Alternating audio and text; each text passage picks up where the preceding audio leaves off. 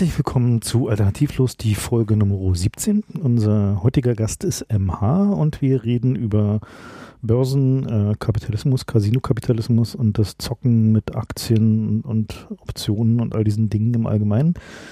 Äh, wir haben uns ja letztes Mal so ein bisschen mehr über das große Ganze unterhalten, nämlich über das Geld und wo es herkommt. Und das wollen wir dieses Mal ein wenig konkretisieren. Genau, also wo, worum geht es denn eigentlich bei diesen Aktien? Na, letztes Mal war so ein bisschen VWL. Jetzt ist so ein bisschen BWL. Oder? Kann man das so sagen? Naja, vielleicht so ein bisschen, ja. Ja, also eigentlich geht es darum, wie sich eine Firma Kapital beschaffen kann. Ja, wenn ich eine Firma habe und die will irgendwas bauen, dann muss ich Maschinen kaufen. Und ähm, das Geld dafür muss ich irgendwo herkriegen. Ja, ganz früher hat man eben nur eine Firma gegründet, wenn man reich war. Und äh, das gibt es natürlich immer noch, das Modell, aber es skaliert halt nicht. Ähm, das nächste Modell war, dass man Schulden aufgenommen hat von anderen Leuten oder von Banken. Und seit der Ostindien-Kompanie, wir haben das in der Drogensendung angesprochen, gibt es auch das Modell, dass man Anteile seiner Firma verkauft und die heißen eben Aktien. Und äh, das Problem ist halt, wenn ich einen Anteil verkaufe, dann der, der den Anteil kauft, der hat dann auch ein Mitspracherecht. Das ist so ein bisschen problematisch und deswegen hat man bei Aktien noch äh, Modelle gebaut, um das Mitspracherecht einzuschränken oder ganz wegfallen zu lassen. Das sind die Vorzugsaktien. Aber wir sollten vielleicht noch mal ein bisschen genauer erklären, was denn eigentlich so eine Aktie ist. Na, also äh, ich bin jetzt mal Unternehmer und ich will jetzt mal irgendwie Geld haben. Wie, wie mache ich das denn? Also wie geht's los? Äh, wenn du ein Unternehmer mit einer Aktiengesellschaft bist. Also, dann, ja. Na, damit geht's los, dass die gründen muss, ne? Ja, wie unterscheidet sich denn schon, ja. Wie unterscheidet sich denn eine Aktiengesellschaft von der GmbH? Naja, also, also der, der wesentliche Grund ist ja, äh, für eine Aktiengesellschaft ist ja, dass man sie irgendwann an die Börse bringen möchte, oder? Das äh, ist vom Prinzip her, ja. Also bei einer Aktiengesellschaft ist es äh, so, dass du äh, Anteile des Unternehmens an die Aktionäre rausgibst oder dann Aktionäre, nachdem sie die Anteile gekauft haben. Und ähm, die dann dadurch, wie du schon sagtest, das Mitspracherecht haben und dir aber auch entsprechendes Kapital zur Verfügung stellen. Und mit diesem Kapital, was sie dir gegeben haben, dann halt auch ins Risiko reingehen. Okay, also ich äh, baue mal irgendwie Franks kleine Schnürsenkelfabrik. Dafür brauche ich irgendwie eine Schnürsenkelmaschine. Die Schnürsenkelmaschine kostet irgendwie 10.000 Euro. Ich habe nur 100 Euro, aber hey, ich weiß prima, wie man diese Schnürsenkelfabrikmaschine bedient. Also gehe ich los und sage, hey, hier gibt es eine Schnürsenkelfabrik. Äh, ja, als die habe ich jetzt gerade gegründet und ich brauche jetzt mal Kapital, um die Maschine zu kaufen. Franks allgemeine Schnürsenkelmaschine. Genau, meine allgemeine, allgemeine Schnürsenkelbedarfsdeckungs AG. Äh, wie komme ich denn jetzt eigentlich an diese, diese Aktionäre? Ähm, ja, die musst du suchen. Äh, und da du dazu wahrscheinlich selbst nicht in der Lage sein wirst, so viele Leute zu finden, die in Schnürsenkel investieren wollen, ähm, wirst du zu einer Bank gehen mit deiner, wir sagen jetzt schon mal, bereits gegründeten Aktiengesellschaft und die bitten, ähm, die ja, Aktionäre zu finden. Dafür kassieren die dann so ein bisschen Provision und bringen dir deine Aktionäre bei. Aber dann bin ich noch nicht an der Börse, ne? Also das nee, dann, das dann hast du erstmal nur ein paar Investoren, dann bist du noch äh, vorbörslich. Also, ja, gut, ich meine, das kenne ich halt mit den Venture-Kapitalisten, die fanden früher Aktiengesellschaften mal ganz toll, bis sie dann verstanden haben, dass so eine Aktiengesellschaft in Deutschland eine bisschen andere Sache ist als so eine Aktiengesellschaft irgendwo anders. Seitdem stehen sie auf GmbH. Ja, wir haben hier ein paar Rechte, aber. okay, gut. Also Wie äußert sich denn dieses Mitspracherecht der Aktionäre in der Praxis? In der Praxis ähm, musst du einmal im Jahr eine Hauptversammlung machen und äh, deine Aktionäre darüber informieren, äh, was so im abgelaufenen Geschäftsjahr passiert ist, wie die Zahlen sind so einen schönen Geschäftsbericht. Ja, und die Aktionäre können den Vorstand äh, wählen und absetzen. Nee, äh, nee wählen nicht. Die Aktionäre, also die Aktionäre können über die Hauptversammlung einen Aufsichtsrat so, wählen. Ja, genau, der, der Aufsichtsrat hat dann wiederum die Möglichkeit, einen Vorstand zu bestimmen. Das sind dann so Verträge im Regelfall über fünf Jahre. Äh, und er kann ihn absetzen, was aber äh, vom Vorgang her recht kompliziert ist.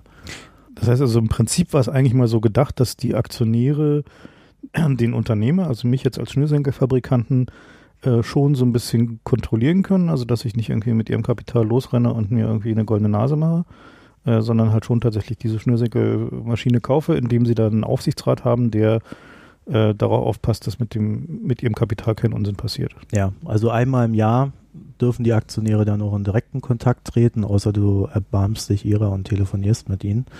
Äh, ansonsten hat die Funktion der Aufsichtsrat. Das ist dann so diese, wir erinnern uns dunkel, so zum Beispiel bei der Telekom Hauptversammlung, da äh, kommen dann immer die ganzen äh, Kleinaktionäre, die sich darüber beschweren, dass ihr Kapital irgendwo. Äh, und die nutzen ihr Rederecht ausgiebig. Verdunstet, verdunstet Deswegen wurde es ja auch eingeschränkt auf nun zehn Minuten, wenn dann der Aufsichtsrat das so möchte. Ja, okay, also wir, wir, wir hören schon heraus, dass die. Ähm, das ist eher so im Nachhinein das Mitspracherecht. Diese, die kannst im Nachhinein sagen, dass du denen nicht das Vertrauen aussprichst, ja, dass du ihn nicht entlastest. Ja, das hat aber, äh, wenn wir schon von Entlastung sprechen, das kann ja auch die Hauptversammlung machen oder muss sie einmal im Jahr machen, einen Vorstand entlasten oder auch nicht, genauso beim Aufsichtsrat. Äh, es hat nur keine rechtlichen Konsequenzen. Weil der Vorstand de facto nicht haftet für Scheiß, die äh, er gemacht hat. Es, es, sind keine rechtlichen Konsequenzen daraus vorgesehen. Das sind hm. mehr so taktische Spielchen. Hm. Na, was folgt dann daraus, wenn man den. Nichts. das ist ja super.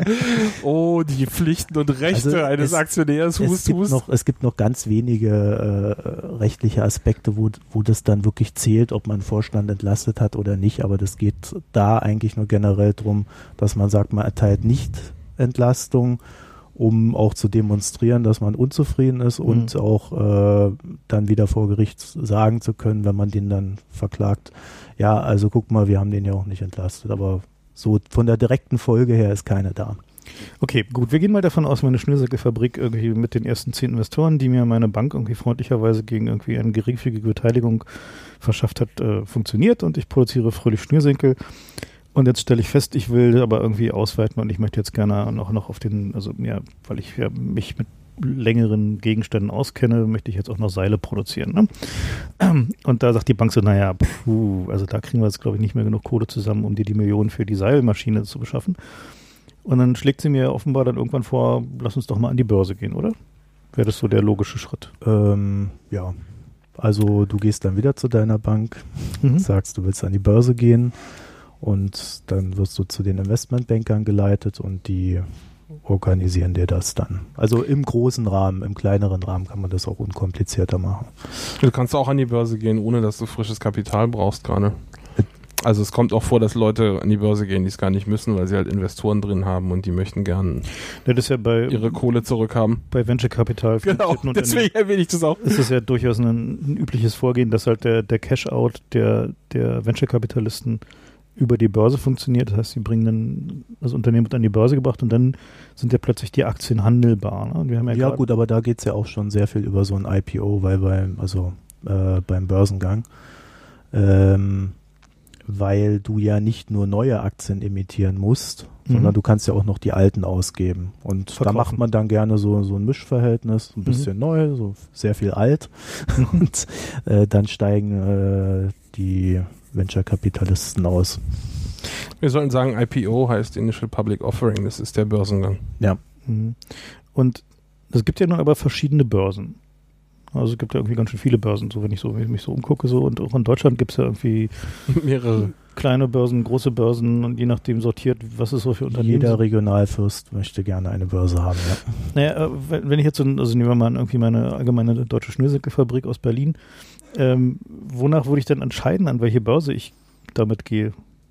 Ja, du gehst natürlich an die größte, weil du einen großen Einzug haben möchtest. ähm, also größte heißt halt die mit dem größten Handelsvolumen. Richtig, ja. Mhm. Und äh, es ist ja dann auch so, dass äh, die meisten Unternehmen sich an allen Börsen einfach listen lassen.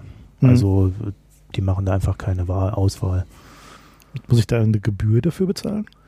Dass ich da gehandelt werden kann, auch wenn ich in Stuttgart oder wo auch immer. Also wenn du dich einfach nur listen lässt, ähm, ohne Zusatz, also es liegt am, am Marktsegment schlichtweg. Äh, wenn du zum Beispiel in den Freiverkehr reingehst, da wirst du einfach nur gelistet, da hast du dann auch keine richtige Börsennotiz nach deutschem Recht, sondern ein Börsenlisting.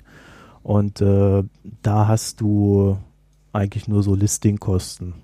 Also Listing heißt effektiv, dass ich ein Wertpapierkennzeichen bekomme und die Leute. Du kannst dann über irgendeine Börse gehandelt werden mhm. oder auch alle. Äh, das kostet dann halt einmalig und ähm, gut, da gibt es auch wieder regionale Unterschiede. Frankfurt verlangt mittlerweile auch da wieder äh, jährlich Geld, aber so vom Prinzip her hast du da sehr geringe Kosten. Wenn du so einen richtigen Börsengang dann machst, Ähm, da wird es dann halt auch richtig teuer, weil du dann wieder so eine Bankberatung brauchst. Äh, Braucht man die wirklich?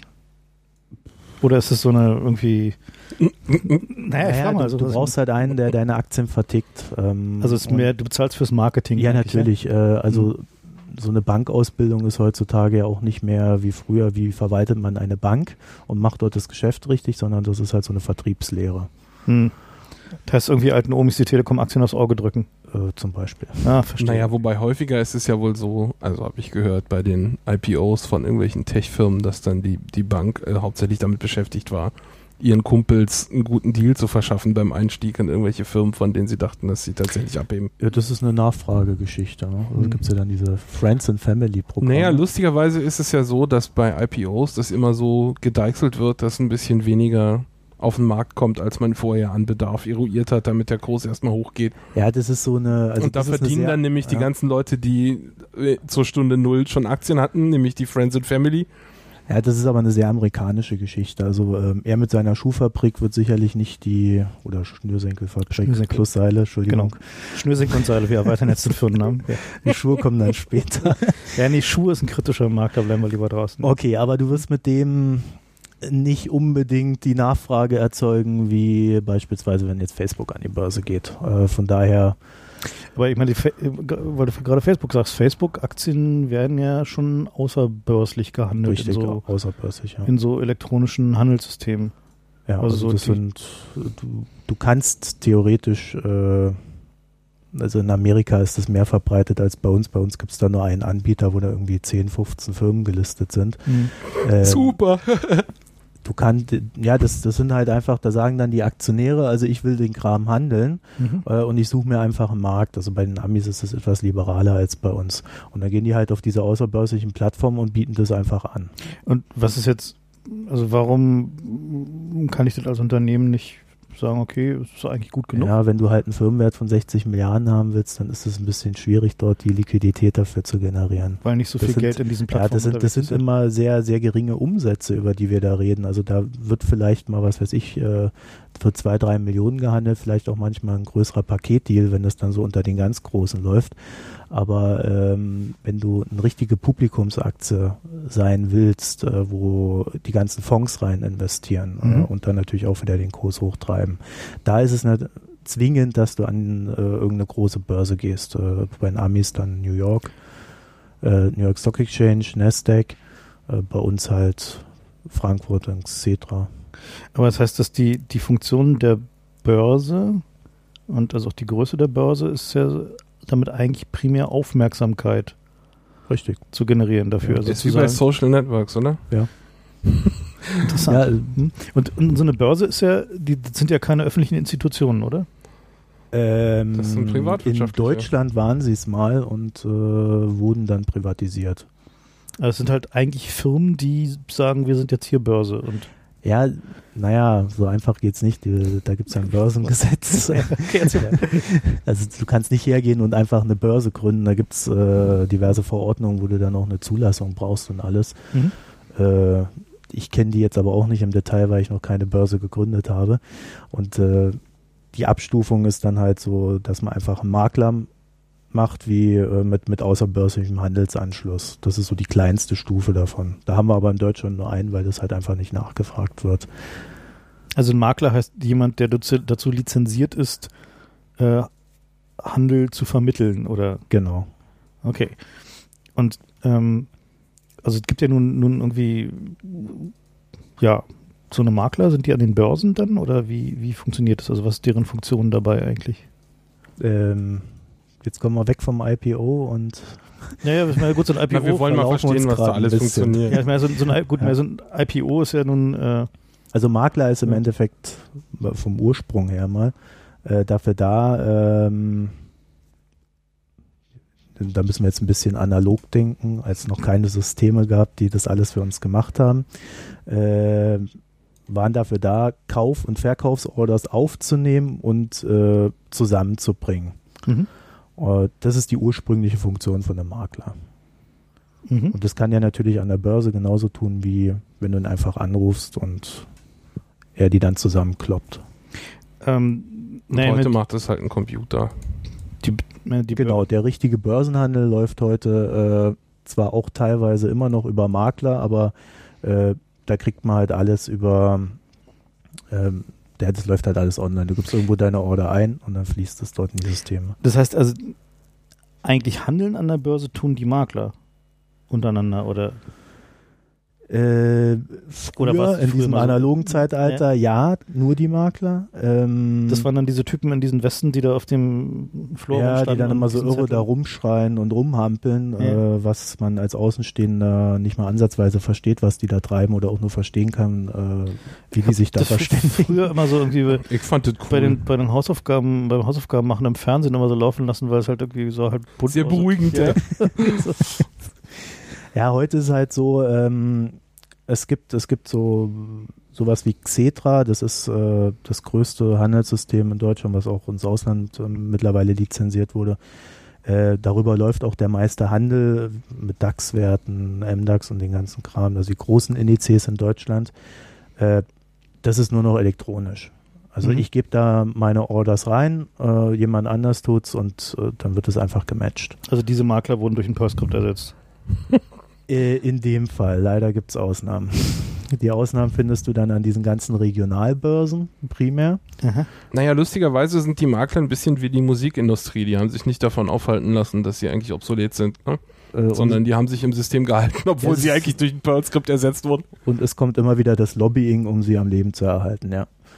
Aber äh, es ist halt ein Mensch und damit ein Fehlerfaktor, um schon mal da kurz vorwegzugreifen. Ähm, bei den Regionalbörsen ist es so, dass äh, da eigentlich immer noch ein Makler dahinter steht, äh, wenn du ein Geschäft machst. Also sowas wie Berlin, München, was Mhm. gibt's da noch? Stuttgart. Düsseldorf, äh, Hannover gibt es, glaube ich, noch. Hängt dann wieder mit Hamburg zusammen. Ähm, da ist dann immer ein Makler, der kriegt dann auf seinem Bildschirm so ein Plop, da ist was, mach mal. Und äh, dann führt der halt immer noch die Orders zusammen, was teilweise sehr nervig ist, weil der dann auch noch wieder selber versucht, sein Geld zu verdienen und Wie macht er das? Also er baut Bestände auf und ab und äh, versucht dann halt anhand, also er kauft zum Beispiel, nimmt da rein, um, um den Deal zusammenzuführen, 100 Euro äh, oder 100 Aktien von irgendwas und versucht die dann natürlich auch wieder über den Markt teurer zu verkaufen. Und dadurch, dass der weniger Kosten hat als ich, Mhm. äh, hat er natürlich immer einen Vorteil. So, und Mhm. da können wir jetzt kurz zu diesen hybriden Systemen übergehen, was wir jetzt seit neuestem in Frankfurt haben. Da wurde dieser Parketthandel abgeschafft und äh, ein sogenanntes Xetra 2-System eingeführt, äh, was nichts weiter heißt als das elektronische System mit jederzeitiger Eingriffsmöglichkeit eines Maklers. Sozusagen ein Autopilot, wo noch einer ins Steuer greifen kann. Richtig, und das tut er natürlich sehr gerne, weil nach dem neuen Regelwerk, was damit eingeführt wurde, ähm, er die Möglichkeit hat, also es war vorher so, dass ein Makler nie gegen seinen Kunden handeln durfte. Mittlerweile hat er die Möglichkeit, Das haben wir aus naheliegenden Gründen abgeschafft. kurz und knapp ja, äh, mittlerweile hat er die Möglichkeit, ohne es anzuzeigen, also ich krieg's dann erst mit, wenn der Kurs gemacht ist, ähm, einfach seinen eigenen Deal zu machen. Und äh, damit ist natürlich dieses äh, Aber ich meine, aber warum sollte man dann solche Leute benutzen, wenn die einen dann noch verarschen? Äh, weil nicht alle Aktien in Xetra gelistet sind. Ach so. Das ist, wenn du in Aktien, aber das heißt, für mich als Firma ist es dann doch ein Nachteil, in, nur in solchen Systemen gelistet zu sein, wo ich dann noch so einen Makler am Hals habe. Äh, ja, gut, als g- größere Firma wirst du ohnehin ins Xetra-System reingehen. Als kleinere äh, wird es ein bisschen schwierig, vor allen Dingen von den Kosten her. Ach so, ist teurer dann. Ja, das kostet halt immer alles. Gerade von Listing her sind die, sind die Aufwände sehr hoch teilweise. Ist natürlich der Brüller, dass die vollautomatische Version mehr kostet als die mit dem Menschen drin. Mhm. Also so mal rein automatisierungstheoretisch ein echter Rückschritt, ja. Okay. Also der Makler hat ja auch noch andere Aufgaben. Der sorgt auch dafür, dass Liquidität im Markt ist. Das können wir mal kurz erklären, was das heißt. Liquidität im Markt macht er insofern, als er halt, ähm, Was ist denn überhaupt Liquidität? Vielleicht Dieses- wir da anfangen. ja, er, also wenn er dieses Matching macht, sorgt er für Liquidität und stellt dann ähm, ja, auch mit eigenen Aktien, die er reinnimmt oder auch wieder rausgibt, äh, gleicht er so ein bisschen die Kurse ab. Also es hat schon irgendwo einen Sinn. wenn er, wenn er noch dazwischen steht, aber Das heißt, also er macht dann halt de facto den Markt. Das ist dann der Market Maker. ja, also wenn nur er da ist, er ohnehin, ja. Ja. Und die, also das heißt, seine Funktion ist, dafür zu sorgen, dass wenn ich meine Aktien verkaufen will, ich die im Regelfall auch loswerde, auch wenn es eigentlich erst viel später einen Käufer dafür gibt. Ja. Also wenn ich jetzt meine 50 Aktien Also der Unterschied zwischen einem Makler und einem, einem Market Maker äh, ist ja, dass der Market Maker verpflichtet ist, äh, wenn er Taxen stellt, also eine Geld, also eine, ich muss ja anders sagen, eine Kauf- und eine Verkaufsseite, äh, die stellt er und die muss er dann auch abnehmen. Also auch wenn sonst keiner im Markt ist äh, und, und kein Umsatz in der Aktie ist, äh, er, er muss die dann stellen und muss dafür auch gerade stehen. Aber was, was tut er denn in so einem Augenblick, wo alle irgendwie, also nehmen wir an, meine, äh, ja, also mein Abenteuer mit irgendwie meinen Bergseilen hat nicht so richtig funktioniert und äh, mein, der Kurs meiner Firma kackt gerade ab. Ähm, und ich habe aber so einen Market Maker und irgendwie alle meine Aktionäre wollen plötzlich die Aktien verkaufen. Muss er die dann alle kaufen? Ja, gibt aber er muss die ja darauf. nicht zum bestimmten Kurs kaufen. Also, das heißt, Also- er bietet dann halt irgendeinen richtig niedrigen Kurs an, damit er die nicht kaufen muss. Also die, die Situation, äh, die gibt es quasi eigentlich nicht, dass immer nur Verkäufer da sind. Oder immer nur also außer, Käufer. wenn gerade mal wieder so eine Bubble platzt. Nee, auch da Nee, nicht. auch dann. Äh, es, es gibt immer, es gibt immer, es gibt komischerweise immer Käufer. Äh, auch wenn alle verkaufen, die sind dann halt, da geht es halt immer nur um Preis. Ja? Also Mhm. wenn, wenn ich sehe, eine Aktie stürzt ein von 100 auf, was weiß ich, einen Euro, und dann, dann kann ich mir überlegen, ob ich vielleicht für 50 Cent dann doch Aktien kaufen möchte Mhm. äh, und stelle dann halt meine Order rein. Aber dann ist ja schon wieder äh, eine Kauforder da und auf die kann ja wieder gehandelt werden. Da ist dann halt nur der Kurs entsprechend weit unten. Also es gibt ja auch die, die Limits an der Stelle. Normalerweise gehe ich ja nicht zur Bank und sage, gib mir 100 Aktien, Mhm. sondern ich gehe hin und sage, gib mir 100 Aktien zu dem Preis. Und das ist üblich, dass man da einen Preis nimmt, der noch nicht erreicht ist gerade. Ja, dass man also sagt, ich will die Aktien zwar haben, aber sagen wir mal 2 Euro weniger, als der Aktienwert jetzt ist. Und dann geht man davon aus, es gibt innerhalb des normalen Aktienkursverlaufes gibt's halt Schwankungen und man möchte die halt mitnehmen, wenn sie gerade ein bisschen tiefer ist. Ja. Und wenn jetzt die Aktie abstürzt, dann triggern natürlich diese ganzen Limits, die im Markt sind, gar nicht unbedingt. Also es kommt auch vor, dass jemand es einfach macht, obwohl er die Aktie gar nicht haben will. Aber er denkt sich halt, naja, also wenn die tatsächlich 10% abstürzt, dann Ja, nehme ich das mit. Aber ich meine, es gibt ja, gibt ja Unternehmen, also gerade zum Beispiel so Pharma-Startups, ähm, wenn die halt äh, den, den, zum Beispiel den, FDA, äh, die FDA-Genehmigung nicht kriegen, Dann sind die am weil, Arsch. weil Ja. sie zu viel Nebenwirkungen haben, dann wird aus dieser Aktie nie wieder was. Ne? Also die fallen halt einmal ins Boden los und dann bleiben die da halt auch. Ja, aber dafür gibt es ja dann genug Daytrader, die halt diese Kursschwankungen dann nochmal für Gegenbewegungen versuchen auszunutzen oder sonst noch was. Oder Short-Positionen, die eingedeckt werden. Aber da Das muss man greifen wir jetzt alles noch mal begrifflich erklären. gerade genau. etwas weit Okay. vor. Gut. Okay, aber Also wir erklären noch noch mal, was Liquidität ist. Genau, diese Liquid Liquidität heißt, wenn ich was verkaufen will, dass es einen Käufer gibt. Ja? Und andersrum, wenn ich was kaufen will, dass es einen Verkäufer gibt. Und das ist einer der Gründe, warum man als, als große Firma gerne an großen Börsen gelistet werden möchte, damit eben die Wahrscheinlichkeit dafür höher ist und für den absoluten Notfall, dass wirklich überhaupt keiner äh, Gegenpart da ist, gibt es halt die Market Maker. Und Liquidität ist an sich ein hohes Gut, ja, denn man möchte ja, wenn man sieht, irgendwie, ich gucke gerade die Tagesschau und da wird gesagt, äh, was weiß ich, Steve Jobs ist tot, ja, dann möchte ich ja schnell meine Steve Apple-Aktien. Jobs ist tot.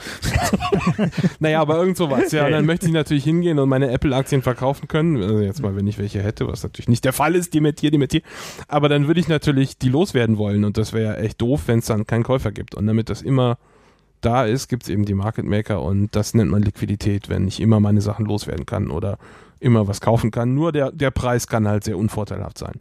Aber es wird eigentlich nicht daran scheitern, dass ich äh, einfach niemanden finde, der mit mir handeln will.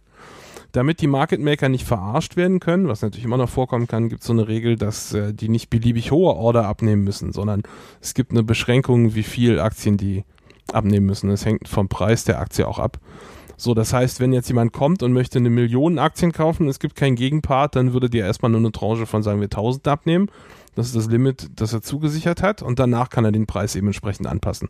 Das heißt, man kriegt dann nicht eine Million Aktien zu dem aktuellen Preis, sondern über den Preis reguliert der, der Market Maker, dass er da nicht komplett verarscht wird. Aber es kann immer noch Fälle geben, sehr selten wohl, aber es kann immer noch Fälle geben, wo der Market Maker vorgeführt wird.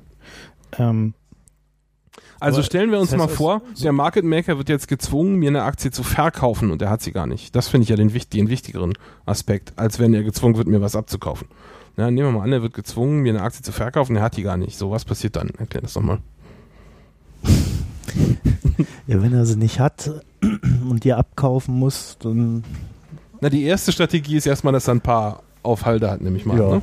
genau. Und äh, wenn die dann abverkauft sind, beziehungsweise dann bei dir gelandet sind, ähm, dann geht er short. Das heißt- heißt, Also das heißt, er gibt dir diese Aktien, ohne sie selbst zu haben und äh, leiht sie sich woanders. Oder auch nicht. Das, Aber wie, wie kann du kannst auch technisch short gehen, ohne wie dir die Aktien geliehen zu wie kann er haben. das denn tun? Also ich meine, wie funktioniert das denn technisch? Also, äh, ich meine, im, im System tut das einfach. Also da steht dann halt äh, statt ein Plus ein Minus vor der Zahl. Also wenn ich jetzt mir als, also wenn ich so äh, mit meinem irgendwie äh, komischen äh, Zocking-Account irgendwie mir Aktien kaufen will, die ich nicht habe äh, oder verkaufen will, dann muss ich da einen Kredit für aufnehmen.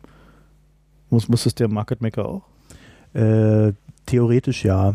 Äh, das heißt also er, was heißt theoretisch, praktisch ja. Also er, äh, wenn er, wenn er Aktien, beziehungsweise ist es ja umgekehrt, wenn er Aktien verkauft, Mhm. äh, Die er nicht hat? die er nicht hat, dann kriegt er ja Geld. Von mir.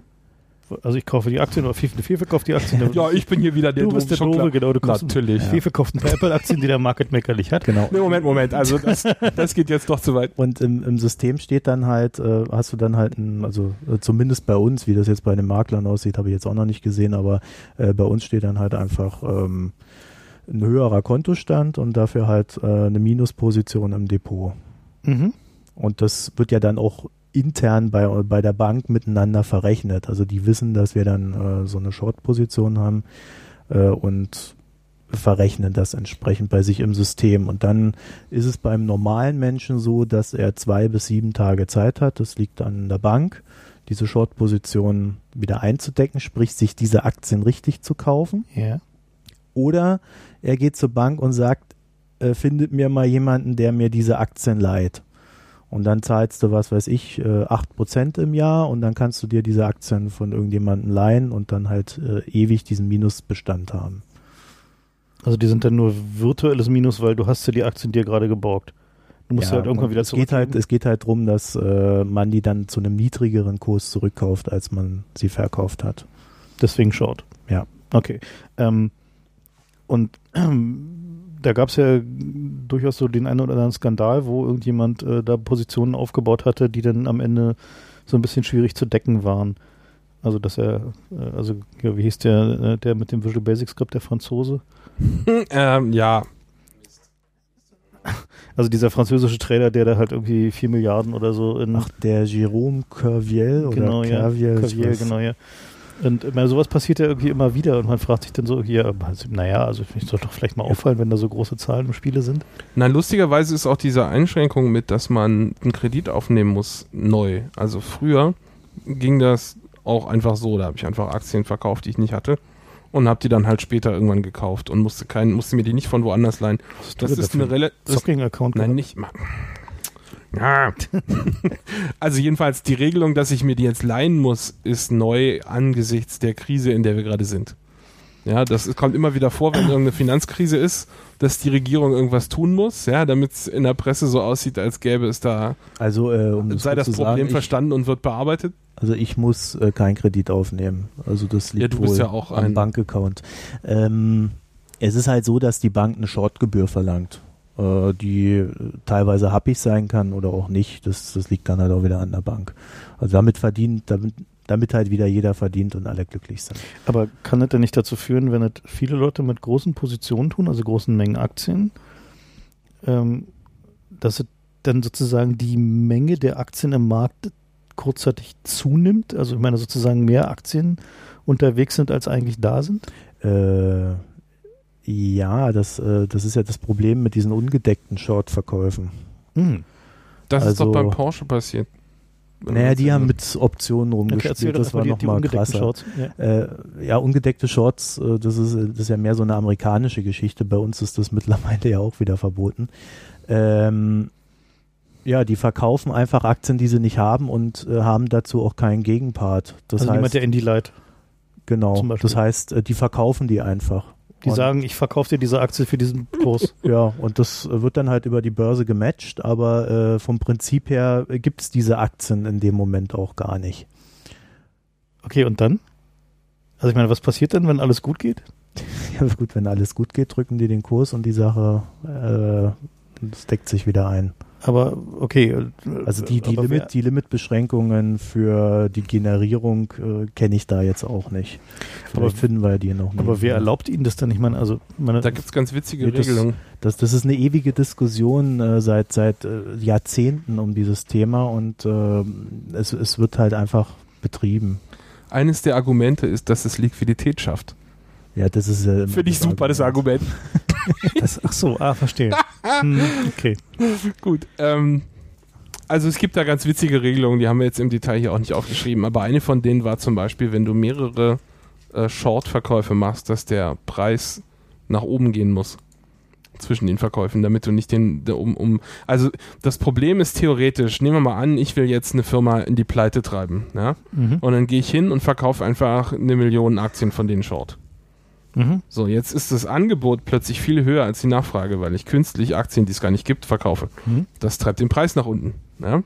So, und wenn ich das hoch genug mache, dann gehe ich natürlich ein riesiges Risiko ein. Ja? Also hoch, Aber- hoch genug, du meinst mit vielen mit, Aktien. mit genügend vielen Aktien, Mhm. dann kann ich damit den, den Aktienkurs zerstören im Grunde, weil ich einfach den Preis nach unten drücke. Und das ist auch selbsterfüllend, weil wenn der, wenn der Kurs unten ist, kann ich ja günstig Aktien einkaufen, um meine Short-Position zu begleichen. Mhm. Also das ist ein offensichtliches Mittel, um so einen Markt zu manipulieren und deswegen gibt es halt die, die Frage, was man da regulieren kann, um das zu verhindern. Und da gibt es halt diverse Heuristiken, die alle nicht so richtig vertrauenswürdig aussehen. Aber ähm, das ist immer wieder seit Jahren in der Politik der Lieblingsfeind. Wenn an der Börse irgendwas crasht, sind es immer die Shortseller. Na gut, aber die ich meine, diese, diese Naked Short Selling, ich kann mir jetzt gerade keinen Grund vorstellen, warum man das zulassen wollen würde. Na, weil du damit auch, wenn der Markt runtergeht, Geld verdienen kannst. Und das ist ja nein, nein, eigentlich ich meine jetzt sozusagen im volkswirtschaftlichen Sinne. Also, naja, ich meine, wie gesagt, es schafft Liquidität. also gut, also Also im äh, gesellschaftlichen, ges- also gesellschaftlich sinnvoll ist das natürlich nicht. hm, Ähm, also da sind wir dann schon bei- im Casino-Bereich so eigentlich. ja, aber bei uns ist es, naja, es ist, Weitestgehend- Moment, also das es ist gibt ja, Ausnahmen, aber bei uns ist es ja weitestgehend verboten. Ich sehe da auch keinen Sinn drin für den Markt. Das Hm. ist, äh, das ist wirklich einfach nur Zockerei. Das wird auch zum Hedging benutzt, also da kommen wir später zu. Es gibt auch positive Anwendungen davon, die sind allerdings nicht so ganz. Äh, naja. Da muss man ganz, ganz, Erklären wir ein die bisschen, ganz ne? speziellen Schnaps trinken, um ihn zu verstehen, dass es positiv ist. Äh, Okay, ähm, gut. Äh, diese, diese Börsen sind ja nicht zusammengeschlossen. Ne? Also die sind ja nicht, äh, ist ja nicht ein großes System, sondern die sind ja irgendwie existieren so ein Äh, bisschen über, nebeneinander, über oder? die Makler sind sie schon so ein bisschen zusammengeschlossen. Äh, also jede Börse ist zwar für sich, aber also zumindest in Deutschland ist es so, dass äh, die Regionalbörsen gerne mal die Kurse von der Hauptbörse einfach abschreiben. Achso, wenn und bei Ihnen gerade nichts passiert ist, Und dann wie? dort, äh, nee, und dann, wenn die dann Umsatz bekommen, dann machen die dann einfach äh, auf- in der Hauptbörse das Gegengeschäft und dann ist ja wieder alles in Ordnung. Achso, das heißt die, Die, also die Makler, dort ab die Makler, und, ja, verstehe. das ist halt einfach so ein, weil weil sie selber keine Liquidität haben, um dort einen Kurs zu stellen, äh, Mhm. der irgendwie real wäre. Ja, das- das, das sind aber äußerst überflüssige Menschen, oder? Also ich meine, äh, ja, so- natürlich. Also Okay. eigentlich braucht es kein Mensch, aber es ist halt da, aus auch weitestgehend politischen Gründen. Eine Sache habe ich noch, der, der Market Maker kriegt auch Geld dafür. Ja, und zwar von der Firma, deren Aktie er betreut. Das finde ich ein Aspekt, der nicht, nicht so. Ja, wir waren jetzt, Unterschätzen ist- wir, wir müssen ein bisschen aufpassen. Also wir waren jetzt wieder beim Makler eigentlich. ja gut, Ja. ja, aber so, so genau kann man Ja. die nicht auseinanderhalten, oder? Naja, doch, eigentlich schon. Also der, der, der eine ist halt mehr für die Liquiditätsbeschaffung. Also die gehören natürlich auch irgendwie zusammen, aber äh, Na, sind nicht alle Market Maker auch Makler? äh, nicht alle.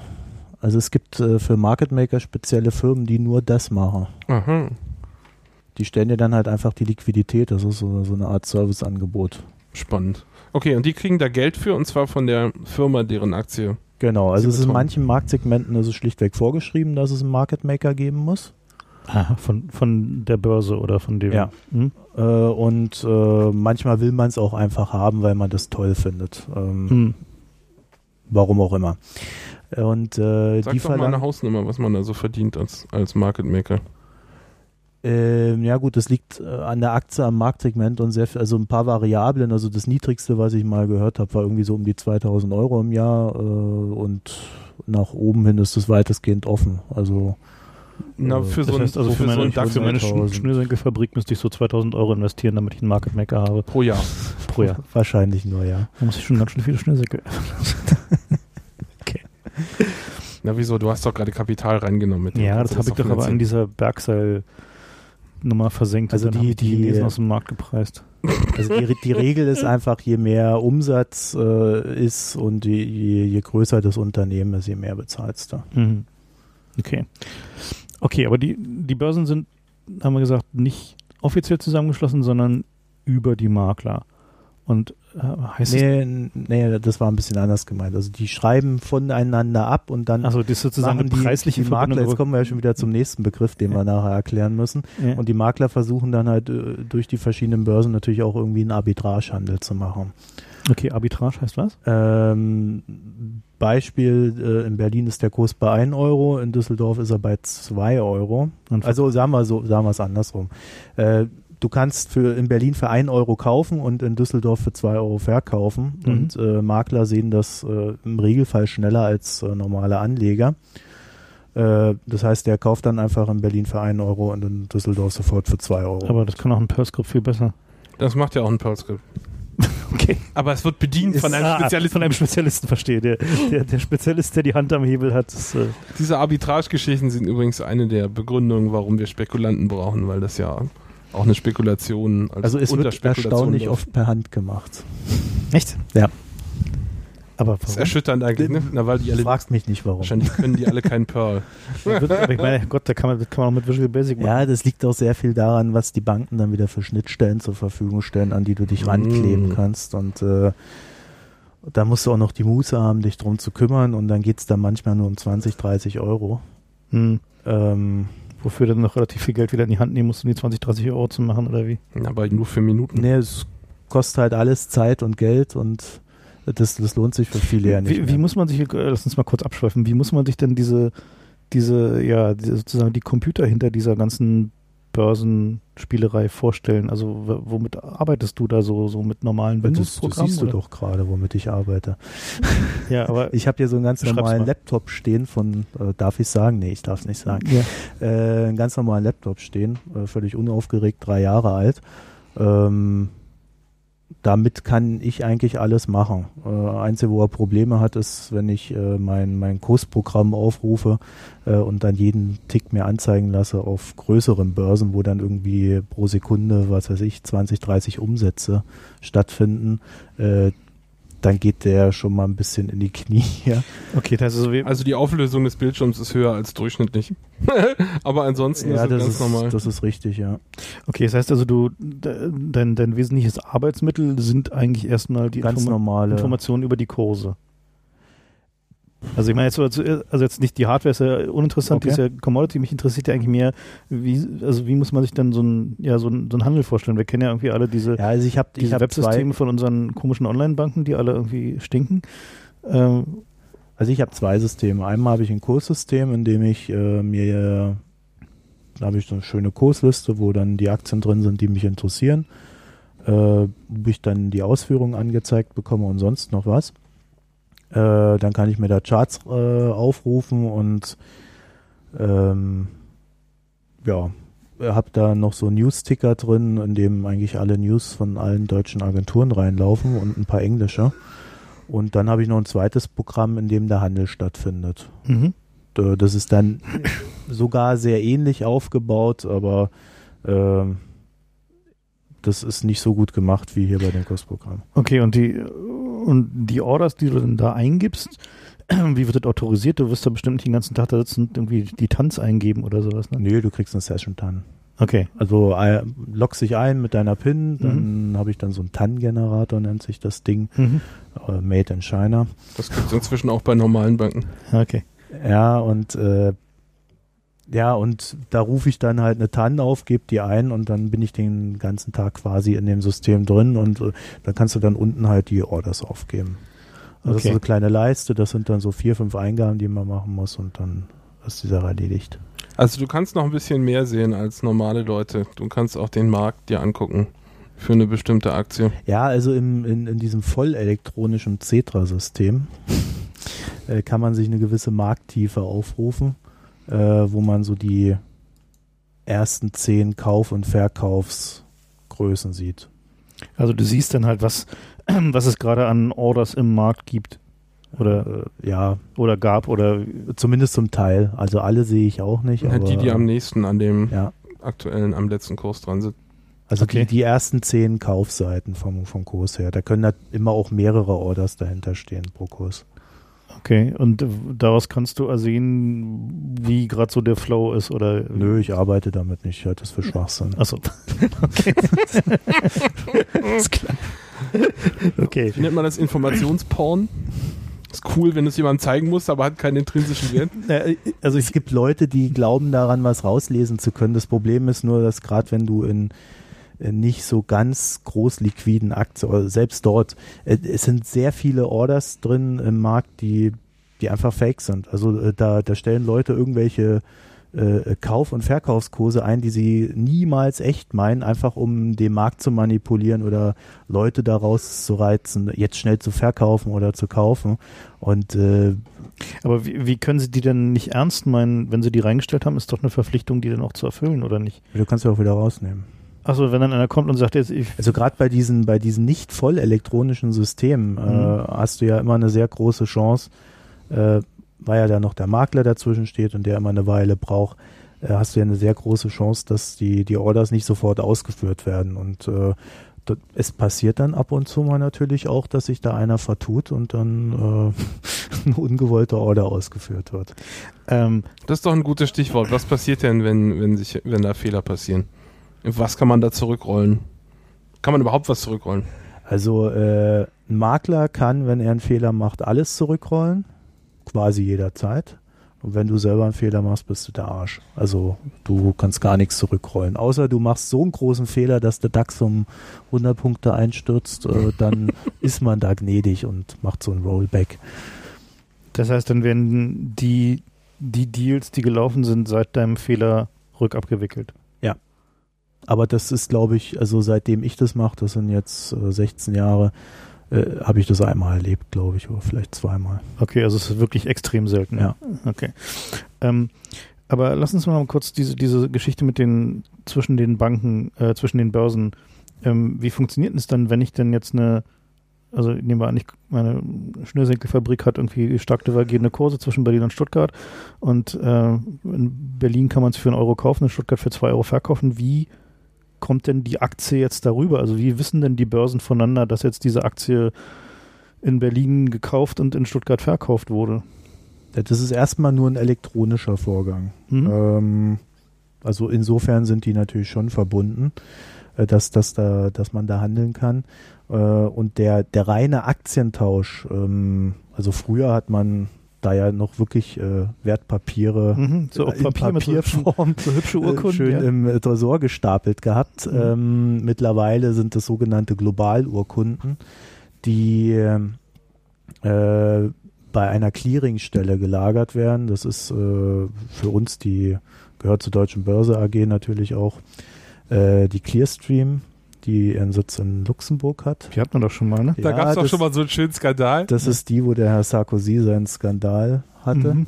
Also äh, das ist der Laden und äh, der ist quasi an alle angebunden und verteilt dann die Aktien oder Optionsscheine oder was auch immer da gehandelt wird und äh, hat eine Lieferzeit von zwei Tagen. Aber zwei Tage für ein elektronisches System klingt doch wie eine Ewigkeit. Das kann man bestimmt ausnutzen. Das wurde fr früher wurde äh, durch diese verspätete Lieferung ähm, wurden Shortgeschäfte gemacht. Also da hieß es dann immer, Ja, du darfst, äh, also Shorten war früher in Deutschland komplett verboten Achso. und dann haben sie irgendwann die diese Lücke auszunutzen gewusst und gesagt, okay, da die Aktien, wenn du sie jetzt verkauft hast, ja noch nicht geliefert sind, Hast du sie ja noch? hast genau, also Mhm. eigentlich ja nicht, aber du hast sie ja noch oder sie, der Empfänger hat sie noch nicht und dadurch hast du jetzt zwei Tage Zeit, äh, die Aktien zu halten und muss sie dann nach zwei Tagen aber wieder zurückkaufen. Und äh, so hat es dann angefangen, dass in Deutschland dann peu à peu äh, das Shorten auch in größerem Ausmaß erlaubt wurde. Okay. Also ich meine, das klingt irgendwie alles wie irgendwie eine, eine riesige Einladung, äh, Zum Exploit. da mal irgendwie mit irgendwie Skript, aber wahrscheinlich machen das Leute schon, oder? Also Keinen, den wir kennen. Hust, hust. Also ich wollte ja niemand schaffen. Nein, aber das klingt alles so, als, Ja. als wenn irgendwie so, so jemand, der, der sich mit, mit Datenbankintegrität beschäftigt, würde dann nur die Hände beim Kopf zusammenschlagen. Ne? Also es ist auf alle Fälle so, dass wenn du äh, im Börsenhandel bist und darum weißt, wie die Systeme funktionieren und wo sie ihre Schwachstellen haben, äh, dann kannst du schon sehr viel machen. Also ich ähm, kenne es halt nur aus äh, New York, wo die, die Brokerbuden äh, massiv darin investieren, dass sie ein paar Millisekunden näher am Markt sind elektronisch. Also dass sie halt einfach ihre äh, versuchen. Äh, da haben wir beide vorhin, glaube ich, drüber geredet. Ja. Also das ist so, dass früher sind die einfach näher zur Börse gezogen, physisch, und haben dann Kabel gelegt und gehofft, dass die kürzer sind. Und dann haben sie irgendwann angefangen, einfach im Rechenzentrum äh, Platz zu mieten, wo auch, die, wo der Börsenrechner steht. wo auch der Börsenrechner steht, genau. Mhm. Ähm, und daraufhin sind, sind äh, also von Nasdaq habe ich es gehört, äh, haben die in ihre Regulierung aufgenommen, dass die Kabel gleich lang sein müssen. Damit keiner einen Vorteil durch die Signalwege hat. Also soweit sind wir schon. Moment, wir sind schon so weit, dass die Fasern im Rechenzentrum gleich lang sein Nein, das müssen. ist noch Ethernet, soweit ich weiß. Also Ob es jetzt Faser oder Kupfer ist, weiß ich nicht. Das sind Aber ja. Glasfaserkabel. Sind Glasfaser? Na gut. Aber jedenfalls ja. Das heißt, du kriegst dann ein Nasdaq-genormtes Faserkabel und hier bitteschön, auch wenn du im selben Reck bist, musst du irgendwie trotzdem 30 Meter in Kauf nehmen. Und wenn du deinen eigenen Hub dazwischen schaltest, bist du selber schuld. So sieht's aus. Hm. Tja. Aber ich glaube, das ist eher vorauseilend, als dass es tatsächlich Effekte gab. Ich habe ja mal so, ein, so eine Erfahrung gesammelt in einer äh, Daytrading-Bude in den USA. Und das war so ganz witzig, weil die, da hat man so ein paar Sachen, einfach Zusammenhänge gesehen. Das war, also es kam mir eigentlich vor, sah es aus wie so eine LAN-Party. Da saßen so 20, 30 Leute in dunklen Zimmern, alle mit irgendwelchen großen Monitoren vor sich. Einige zockten auch irgendwie irgendein Warcraft oder was damals aktuell war. Das war noch vor den Multiplayer-Sachen.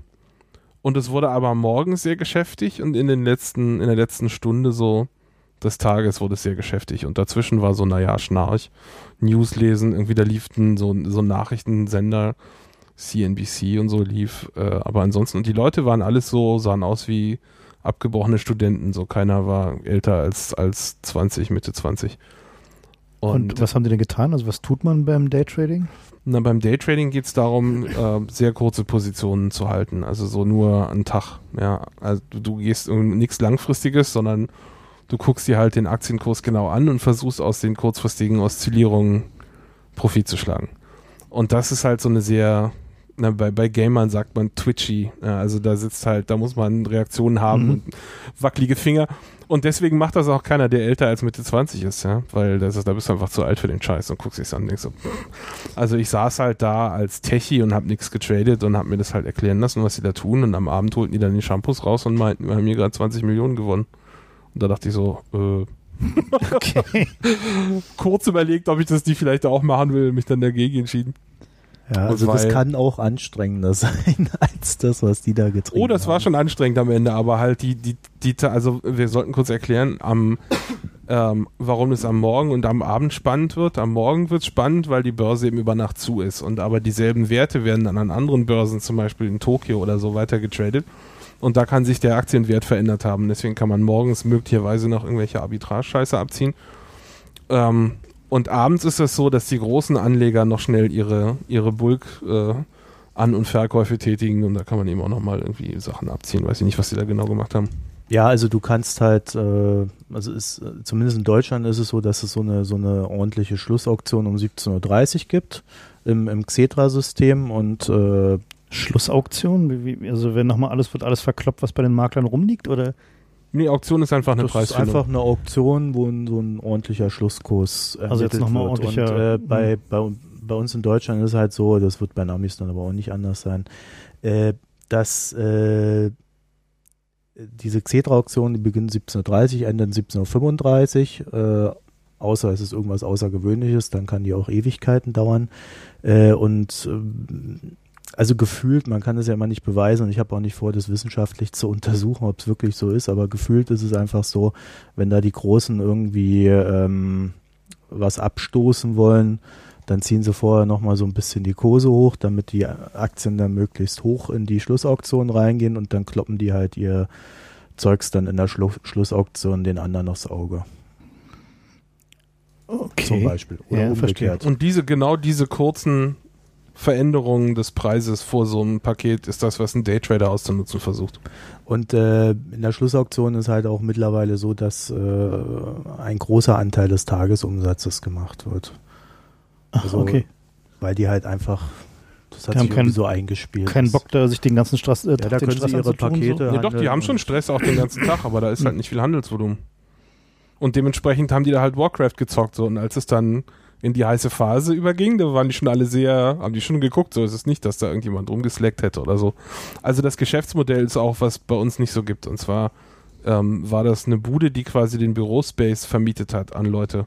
Mit einer schnellen Leitung. Genau, da gab es die Rechner, es gab die Software, es gab die schnelle Leitung und es gab jeweils ein Bloomberg-Terminal für die Nachrichten. Mhm.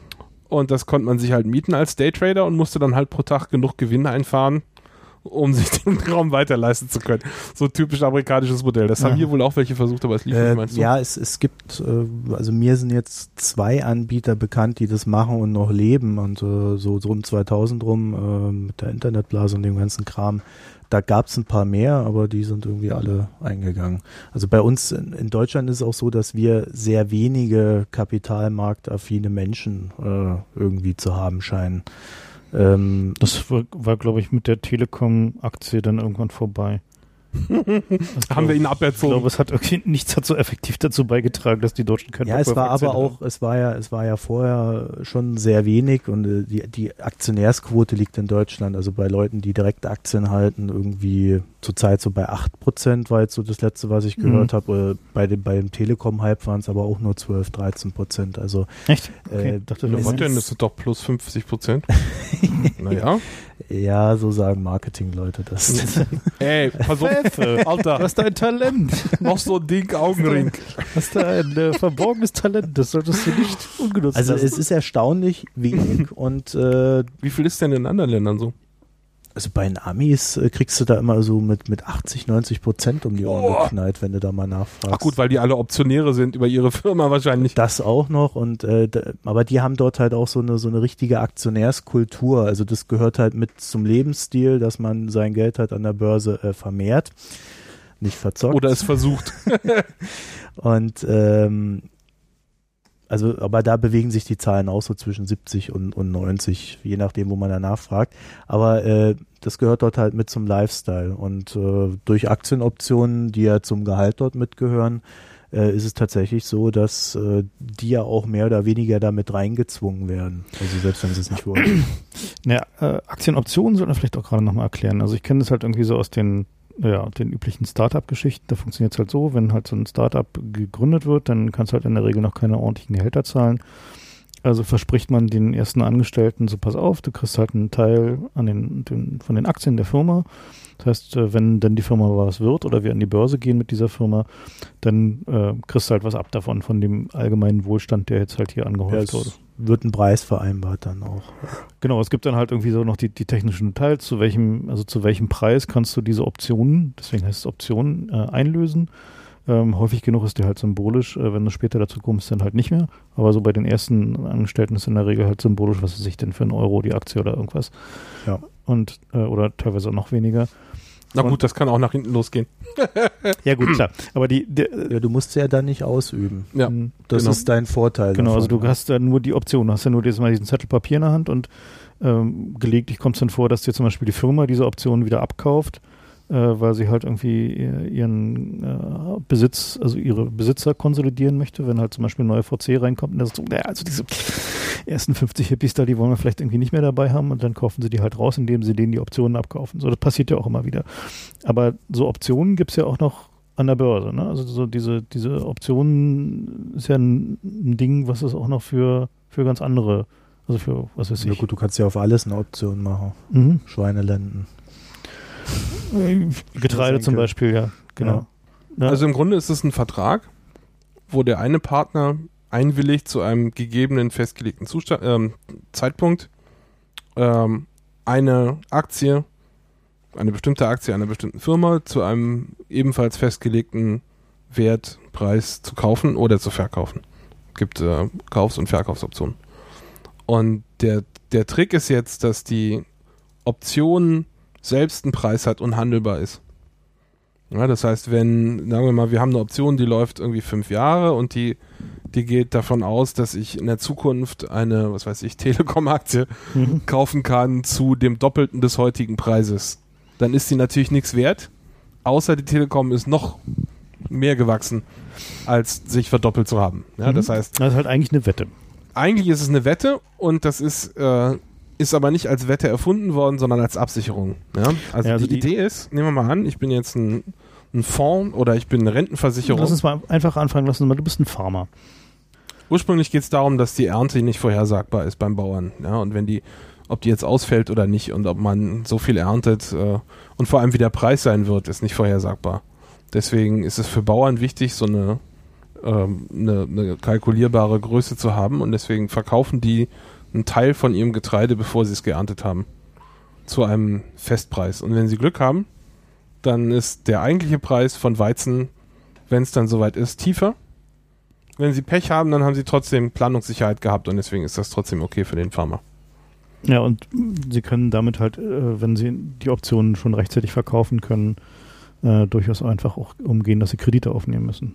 Und lustigerweise, man macht es nicht für den gesamten erwarteten Ernteeintrag, sondern man Du behältst versucht, natürlich noch ein bisschen. man behält noch ein bisschen, genau, und die, Mhm. was man dann einlöst, äh, das reicht dann eben, um, um einem finanzielle Sicherheit zu geben, aber mit dem Rest kann man eventuell noch massiv Profit machen.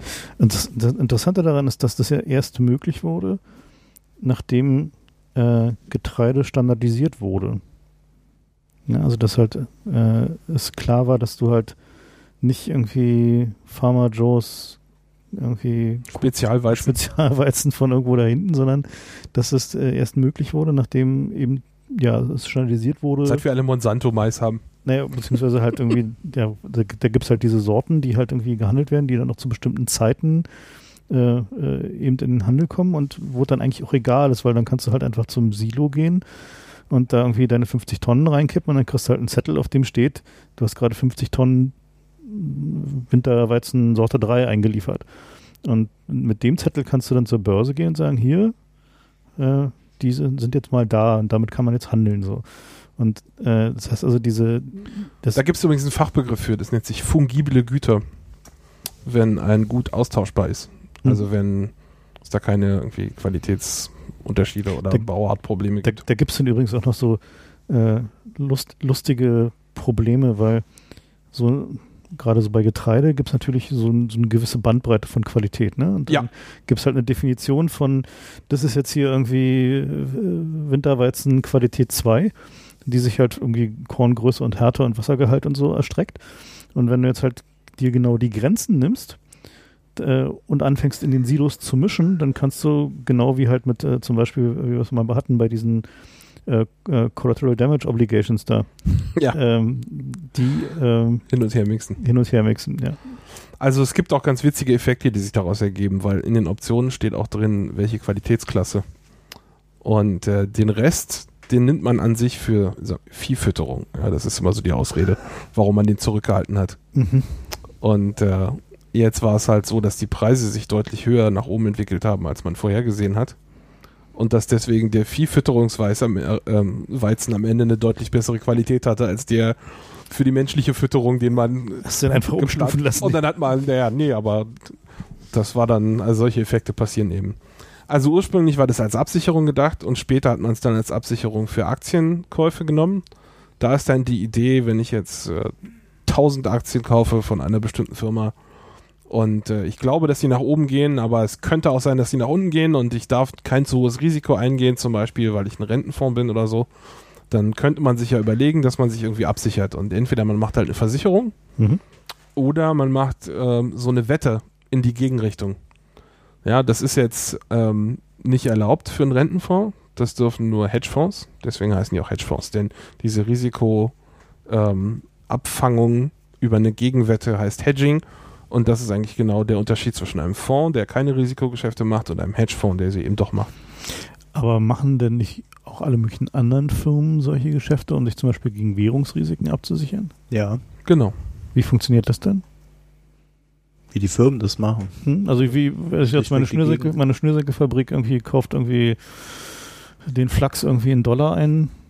Und es gibt auch Optionen auf Indexe und auf, auf Währungskurse. Ja, also du, du nimmst quasi Zertifikate, äh, die deinem Ziel nahe kommen. Du sagst einfach, also beim Euro, Dollar will ich mich bei, was weiß ich, 1,50 absichern also mehr will ich da einfach nicht bezahlen und dann musst du dir halt ausrechnen, wie das mit den Zertifikaten oder Optionen, die dir zur Verfügung stehen, hinzubekommen ist. Das heißt, das also machen natürlich auch wieder die Banken, Banken für mich. gerne. Das heißt also, wenn ich jetzt, also nehmen wir mal an, ich weiß halt irgendwie, ich muss für 100.000 Dollar irgendwie äh, äh, Flachs kaufen pro Jahr, um meine Schnürsenkel zu produzieren, dann rechne ich mir aus, wenn äh, der Dollarkurs irgendwie, keine Ahnung, also du investierst Kapital, um äh, abzusichern, dass du im Worst Case nicht noch viel mehr Kapital investieren müsstest. Okay, aber na, lass mal konkret machen. Also ich muss halt für 100.000 Dollar irgendwie Flachs kaufen, das weiß ich ungefähr, also mit den Preisen, egal wie die fluktuieren. Ähm, und wenn der Dollar-Euro-Kurs sich für mich ungünstig entwickelt, also keine Ahnung, er geht jetzt auch plötzlich auf 1,10 oder so, also dass nur noch der Dollar nur noch 1,10 wert ist, dann muss ich plötzlich mehr Euro dafür ausgeben, für meinen Flachs. Und das will ich irgendwie vermeiden. Also dann rechne ich mir aus, wie viel ich mehr bezahlen müsste und kaufe für dieses, also in Höhe dieses Betrages eine Gegenwette. Ja, du, genau. Also du brauchst, du musst irgendwo wissen, wo deine Schmerzgrenze ist mhm. und äh, an der setzt du dann an und kaufst dir dafür die entsprechenden Produkte, die dich dort absichern. Damit kannst du dich natürlich dann auch wieder verhauen, wenn es in die andere Richtung läuft. Also das ist dann schon Geld, was du auch einsetzt. Deswegen mhm. macht man die Absicherung auch normalerweise nicht zu 100 Prozent. Ja. ja, denn das kostet Geld und das Geld, was so, so, eine Option kostet, richtet sich danach, für wie wahrscheinlich der Markt es hält, dass es eintritt. Ja, und wenn, deswegen nimmt man normalerweise ein Limit, wo es dann wirklich wehtun würde und das Risiko bis dahin federt man selber ab. Ja, das heißt, ja, wenn man sich tatsächlich zu 100% absichern wollte, dann riskiert man eben auch keinen Gewinn zu machen, wenn es eben nicht in diese Phase reinläuft. Deswegen so eine richtig perfekte Absicherung macht man eigentlich nicht. Ähm, und was war jetzt mit diesem Porsche und VW? Das waren doch auch solche Absicherungsoptionen, ne? Na, das war eine ganz witzige Angelegenheit. Da ging es nämlich so, ähm, dass Porsche VW kaufen wollte, was historisch gesehen schon mal witzig ist, mhm. weil VW eigentlich eine Ausgliederung von Porsche war, wo es darum ging, den, den Käfer eigentlich in Porsche-Design äh, als Volkswagen zu, zu, zu bauen. Also äh, Porsche wollte VW, VW, kaufen und das Problem bei VW ist, die sind zwar börsennotiert, aber ein Großteil der Aktien ist eben in Staatsbesitz oder in Besitz von Landesbesitz in Niedersachsen, ne? ne ja. 10, 10 Prozent oder waren es 20? Nee, das war richtig viel. Ich habe es jetzt auch nicht im Kopf. Die haben, die haben eine feststehende Es gab Quote. überhaupt nur 30 Prozent, die frei am Markt handelbar war. Mhm. Und ähm, die, die Porsche äh, Finanziers, die haben halt so ein Spezialisten eingestellt. Ähm, der hat dann angefangen, die ganzen Optionen zu kaufen. Und das, sah, das haben sie halt nicht als einer gemacht, sondern als mehrere äh, Firmen, sodass denen die Optionen, die die Optionen verkauft haben, nicht, nicht klar war, dass hier einer versucht, alle Porsche-Aktien zu kaufen. Ne, sondern das war einfach, das hat niemand gemerkt, bis es dann soweit war. Als dann die, als es dann, als der Termin kam, haben sie eben die Aktien eingefordert. Das heißt, Moment, also das heißt, also der hat die. Auch unter dem, auch wenn sie Verlust gemacht hätten. Weil es eigentlich lass, nicht darum ging. Lass mal das nochmal kurz, kurz nochmal klar machen. Was der also getan hat, ist, der hat Leuten, die dachten, sie können zu dem Zeitpunkt, wenn diese Option gezogen wird, äh, sagen, okay, dann gehen wir halt los und kaufen die Aktien, um die, um die dem zu liefern. Genau. Und die wussten halt nicht, dass er die ganzen anderen Aktien auf dem Markt zu dem Zeitpunkt auch schon gekauft haben wird. Das ist auch das, was man eigentlich eine Market Corner nennt, ne? Genau. So, das und was jetzt passiert ist. Ja. ja. Und was jetzt passiert ist, ist, dass die das irgendwann gemerkt haben, als es zu spät war und mussten dann ihren Arsch bedecken und Aktien von irgendwo kriegen. Und die drei Leute, die noch Porsche-Aktien hatten, äh, mhm. VW-Aktien hatten an der Stelle, die haben sie behalten, weil sie natürlich gesehen haben, boah, der Aktienkurs geht hier gerade nach oben ist ja klar, wenn eine riesige Nachfrage ist, aber keiner verkauft, geht der Kurs nach oben. Und es war so, dass in dem Jahr irgendwie der DAX, wie war das, zu 20 Prozent oder was nur von diesem, also die DAX-Steigerung nur auf diese, auf diesen VW-Kurs äh, zurückzuführen war, der sich da irgendwie ver, was war das, hundertfacht hat oder so, also völlig unglaubliche äh, Kursspirale, das war Äh, so richtig. Porsche ist nicht im DAX. Nee, nicht. Porsche, VW. VW, ja. ja Und der VW-Kurs ging halt so. Genau. Ja, die haben uns in der Finanzkrise äh, ja, tatsächlich einen Arsch gerettet im DAX. Also äh, das hat ganz gut getan. Also für die, die Leute, die sozusagen auf den DAX-Index Ja, gewettet ja, haben. die, also das, äh, das war schon faszinierend. Ähm, ich habe kurz nochmal nachgeschaut, 12,7 Prozent hält Niedersachsen. Mhm. Ähm, an Volkswagen, nicht Porsche, müssen wir aufpassen. Ja, ja, klar. Mhm. Und ähm, äh, VW ist, glaube ich, damals bis auf 1000 Euro gelaufen. Bis auf in 1000 dieser, Euro. Ja. In dieser, Und vorher waren sie so um die 100, ne? Oder wie waren die Hm. vorher? Äh, müsste ich jetzt auch Größen- mal also im. Moment Das- sind sie so 150, Also im ne? Tief habe ich mich noch in Erinnerung, habe ich mal bei 30 Euro mit denen über die diskutiert. also, Hättest du mal gekauft und Äh, nicht diskutiert. ja, Okay, gut. aber Okay, so viel Glück hat man. Das heißt halt. also, das heißt also, die, der, der Typ, der das für Porsche gemacht hat, hat also eine Market Corner aufgebaut, indem er dafür gesorgt hat, dass die Leute, die ihm Optionen verkauft haben, nicht liefern können. Na, das war nicht seine Intention dabei natürlich, ne? Das heißt, der hat es verkackt. Nein, wieso? Dem kann es doch egal sein. Der kriegt ja seine Aktien. Ob die anderen Probleme haben, Nee, die bloß ich meine, äh, der, der, also die offensichtliche Sache, die er zu dem Zeitpunkt hätte tun sollen, wäre seine restlichen Po- äh, VW-Aktien für 1000 Euro verkaufen. Na, vielleicht hat er das gemacht. Wissen wir ja nicht. Okay, aber warum ist denn. Äh, also er hat sie nicht verkauft, so, so viel äh, können wir glaube ich sagen. okay. Na, vielleicht hatte er privat irgendwie noch eine Sammlung. Gut, okay. Gut, nee, ja, aber, aber ich meine, das wäre, dann, dann hätten sie es doch hinterher für Cash kaufen können. Also, Also, äh, dazu, ja, man muss ein bisschen dazu sagen, also äh, die, die Kurse um 1000, das war jetzt auch nicht äh, wirklich viel Umsatz da Ach so, oben. Also okay. da, das war so ein kurzer ja, Blow-off, äh, Mhm. wie man es so schön nennt. Und äh, dann ist es auch schon wieder runtergegangen. Es gab halt auch einen Haufen Leute, äh, ähm, die waren short in dieser Aktie. Also weil halt jeder immer gesagt hat, der Kurs ist zu hoch. mhm. Und äh, da sind dann so diese ganzen ja, Professionals, wie man sie so schön nennt, äh, hatten alle ihre Short-Positionen und die hat's halt alle zerrupft. Deswegen ist auch der Kurs so mit so hoch geschossen, weil die halt alle kaufen mussten und dann haben die Aktien gefehlt. also Short heißt, sie haben halt diese Aktien verkauft, obwohl sie nicht hatten und mussten die dann liefern, ne? Ja. Aha. Super. Und warum ist es dann trotzdem eigentlich schiefgegangen? Also warum hat. Äh, weil Porsche das nicht finanziert bekommen hat. Achso, sie haben also die haben massive, die, die haben sich einfach überhoben. Vor allen Dingen war ja dann in, mit der Finanzkrise Hm. auch äh, die Bewertungsansätze völlig anders geworden sind. Also VW hat sich zwar gehalten und die haben das in ihrer Bilanz immer so schön als ähm, At Equity nennt man das. Also immer schön mit dem Börsenkurs bewertet und dadurch riesige Gewinne ausgewiesen. Plus operativ stand halt gar nichts dahinter.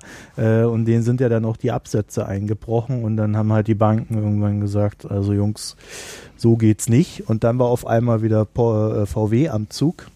Ja, wir retten euch jetzt mal. so, und haben, Knapp. haben dann den äh, Spieß umgedreht. Ja, verstehe. Das ist eine witzige Geschichte. Naja, diese, diese Market Corners gibt es ja schon sehr lange und die äh, damals in Chicago war der, äh, ging es erst vorbei, als sie angefangen haben, die, äh, die Vorräte in den Silos transparent zu machen.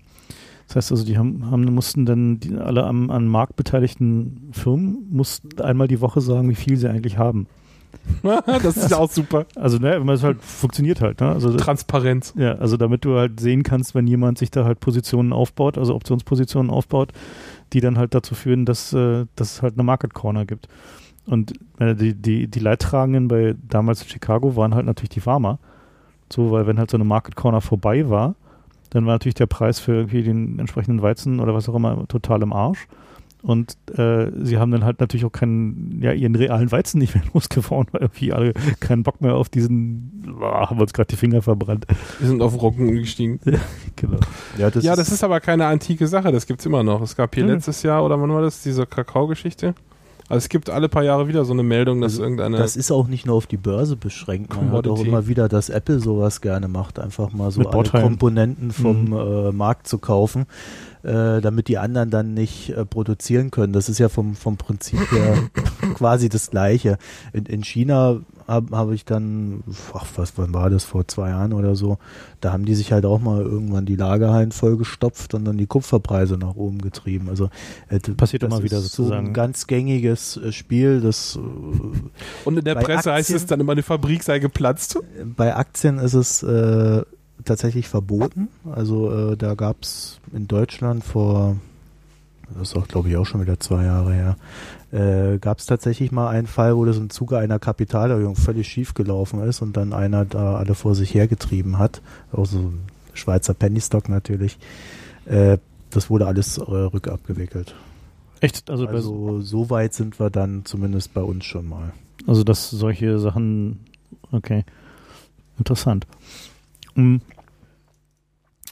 Ja, wo sind wir jetzt weiter? Ja, wir haben hier noch ein paar Beispiele. Man kann auch in beide Richtungen ähm, Optionen kaufen. Also eine Option ist ja eine Wette, dass man glaubt, der, der Kurs geht entweder nach oben oder nach unten. Und man kann auch in beide Richtungen wetten. Und dann macht man halt Kohle, außer der Kurs bleibt stabil. das gibt's auch. Also wenn man glaubt, dieser, diese Aktie ist sehr volatil, da geht jetzt, Aber es heißt doch, dass es, auf jeden Fall los. Wir dass es dann einen Multiplikationsfaktor geben muss bei der Wette, damit du in jede Richtung Gewinn machst. Ja, die Option selber kostet normalerweise nicht viel. Also die, wie viel die kostet, richtet sich halt danach, wie wahrscheinlich das Ere- Ereignis ist. Das heißt, am meisten Kohle kannst du mit sowas machen, wenn du Insiderwissen hast. ist natürlich verboten, aber so Ja, wie ist kommt denn, halt immer genau, wieder vor. Wie ist denn das mit, mit Insiderhandel? Ne? Also wenn, wenn ich jetzt irgendwie mir so gerade so diese kleinere Aktiengesellschaften angucke, wie, wie soll denn da jemand der Versuchung widerstehen, halt irgendwie äh, nicht sein Wissen zu Geld zu machen? Na, ich Also würde gar nicht mal in der Firma gucken, ehrlich gesagt, sondern dieses ganze Börsenapparat, ja. Nehmen wir mal an, du gehst zu deiner, gehst zu dein, deiner Bank und sagst, du möchtest jetzt, äh, was weiß ich, 5000 äh, so und so Aktien kaufen.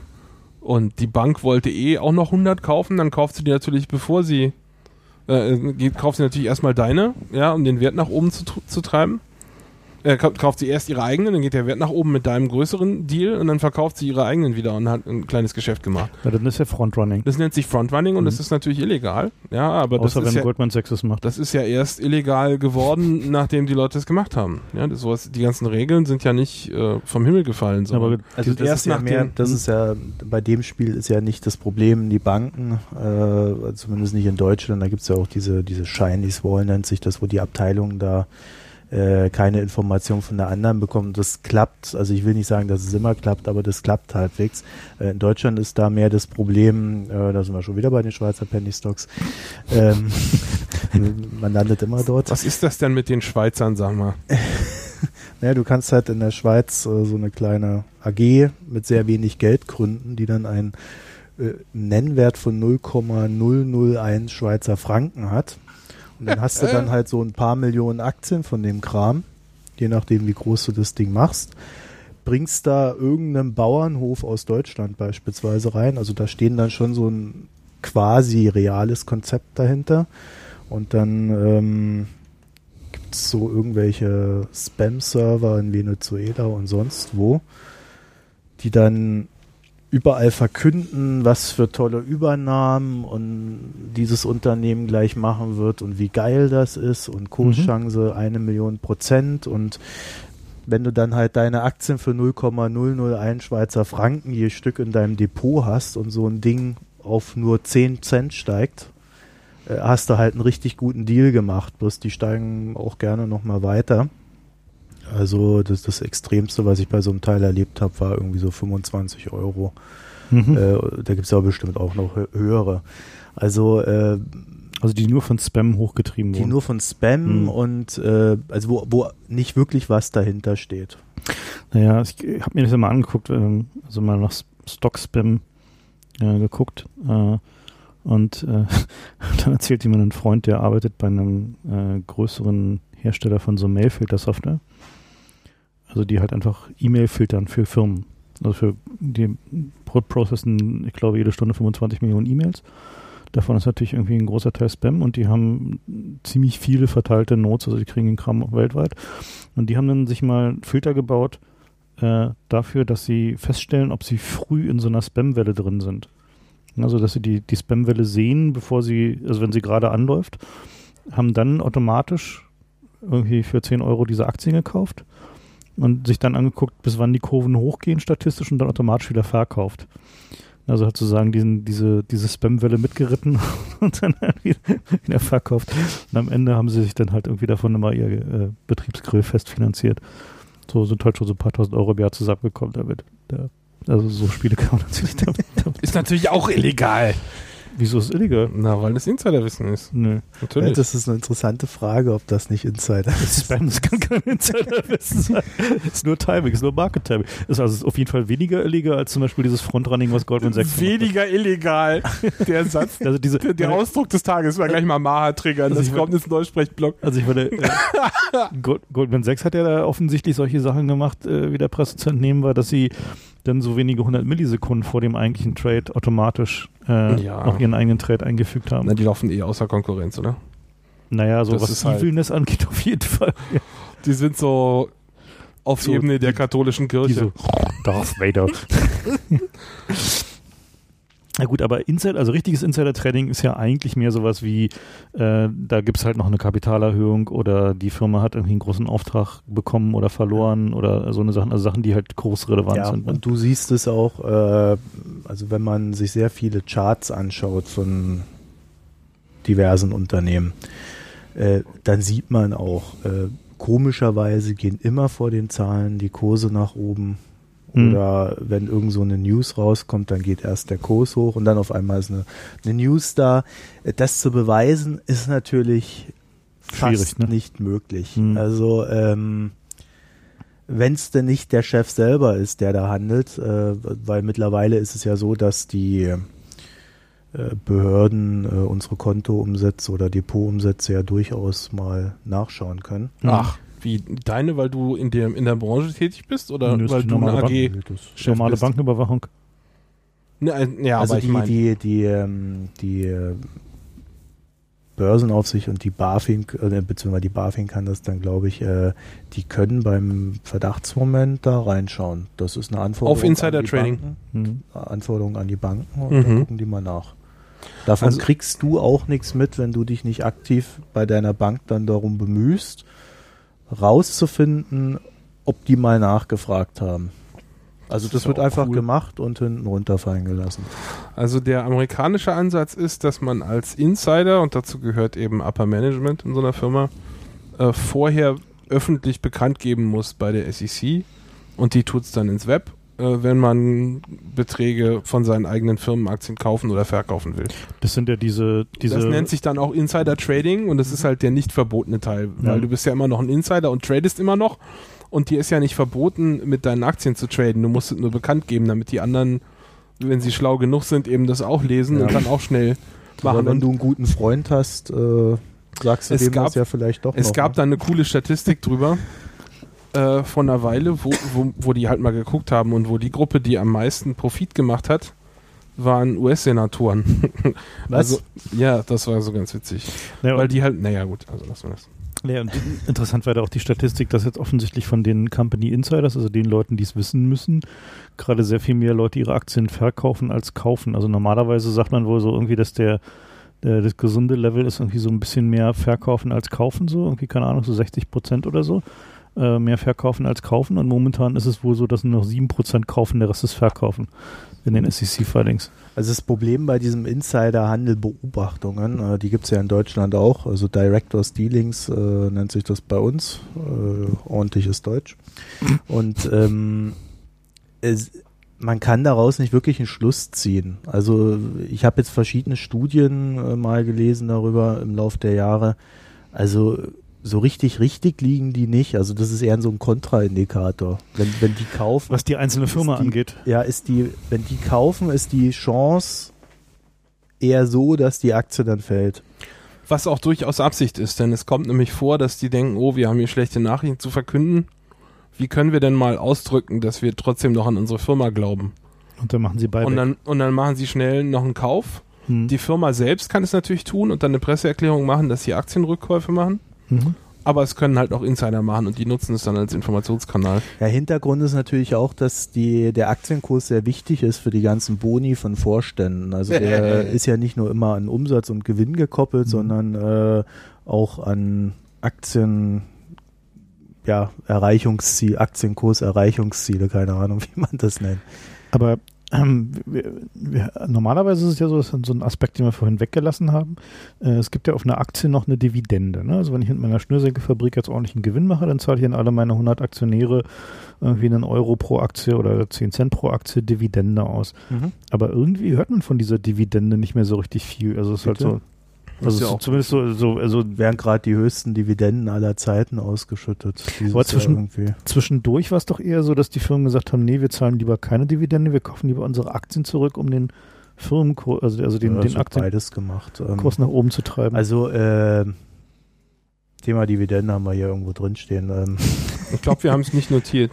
doch, doch, doch. Haben wir? Mehrmals sogar. okay, erzähl mal. Ähm, also es ist so, dass, erklären wir erstmal Dividende, oder? Mhm. Äh, es ist so, dass ähm, Firmen, die, die, es gibt einen Bilanzposten namens Bilanzgewinn. Äh, wenn der im, im positiven Bereich ist, äh, dann kann eine Firma eine Dividende ausschütten. Es gibt da so zwei, drei Ausnahmen, aber die lassen wir der Einfachheit halber mal weg. Ähm, du kannst dann sagen, halt, was weiß ich, deine Aktie ist ein Euro wert und du zahlst 10 Cent Dividende, dann hast du eine schöne Dividendenrendite von 10 Prozent. Das sieht nach außen hin so ein bisschen nach Verzinsung der Anlage aus, erfreut äh, den Mensch komischerweise. Äh, es ist aber so, dass der Normalbürger äh, darauf 25 Prozent Abgeltungssteuer zahlen muss Auf Dividende. auf Dividende und ähm, Fonds zahlen, glaube ich, nichts und Firmen zahlen 5 Prozent. Mhm. Und äh, das heißt, du kriegst Geld, musst es aber versteuern und äh, gleichzeitig wird die Dividende auch vom Aktienkurs abgezogen. Wie? Also wenn du jetzt, wenn deine Aktie einen Euro wert ist Mhm. und du 10 Cent Dividende ausschüttest, Mhm. dann geht der Kurs, werden einfach 10 Cent abgezogen. Das Also, heißt, der Handel beginnt dann bei 0,90. warum?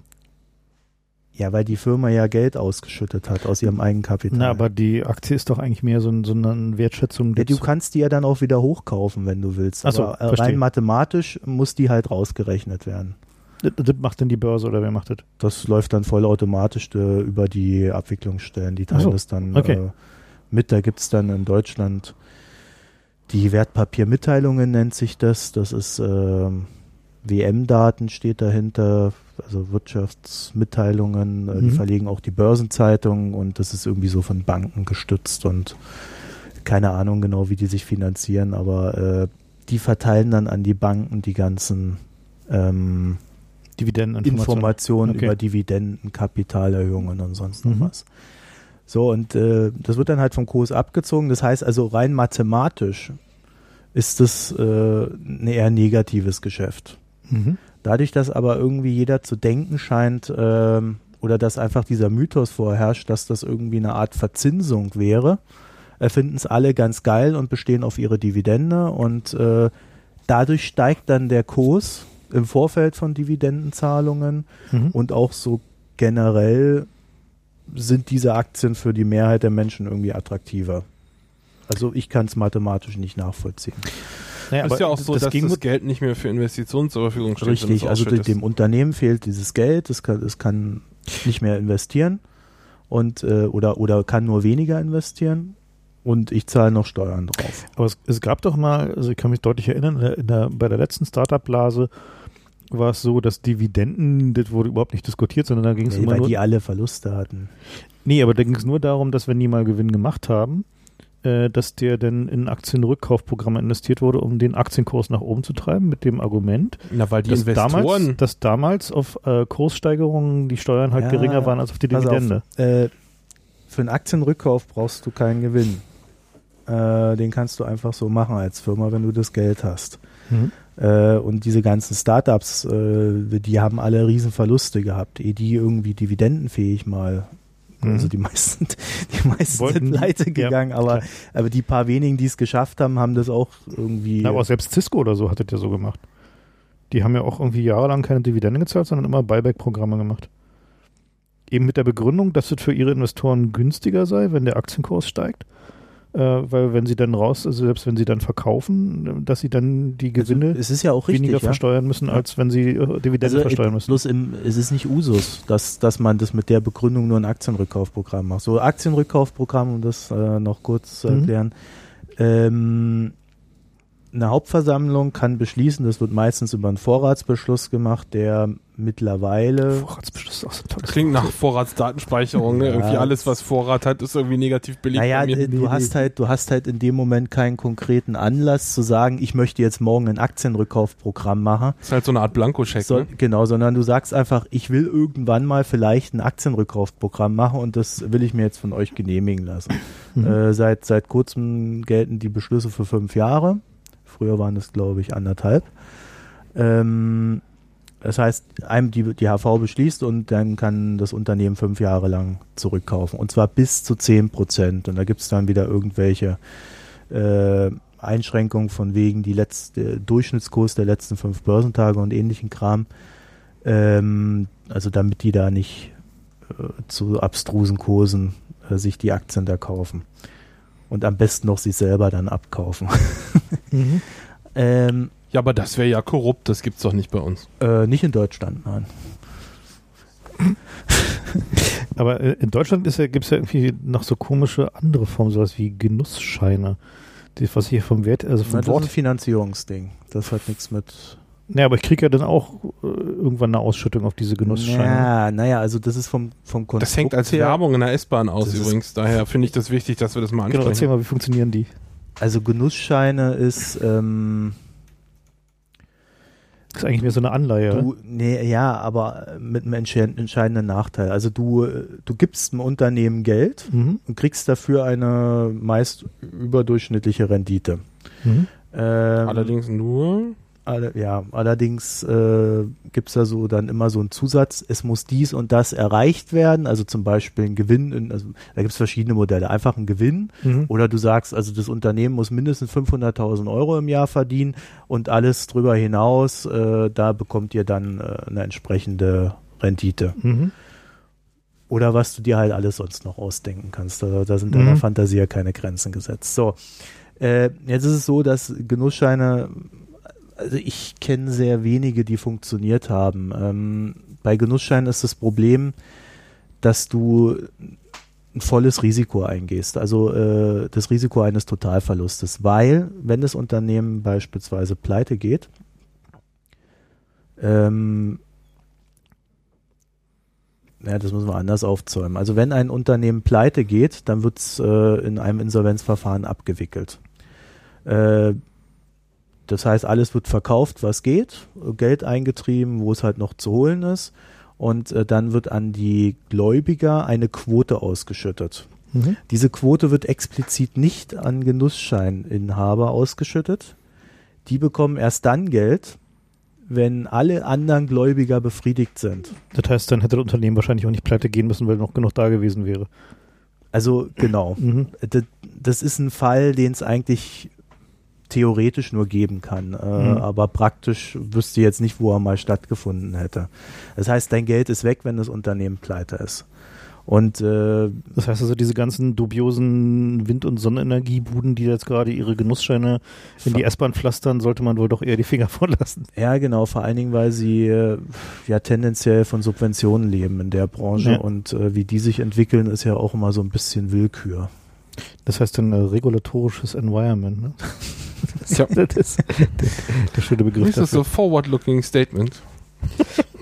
Ähm, und dann gibt es ja noch Anleihen. Ne? Anleihen sind ja, ich borge dem Unternehmen Geld und bekomme dafür Zinsen. Anleihen. Oder Nein, du kriegst Anleihen.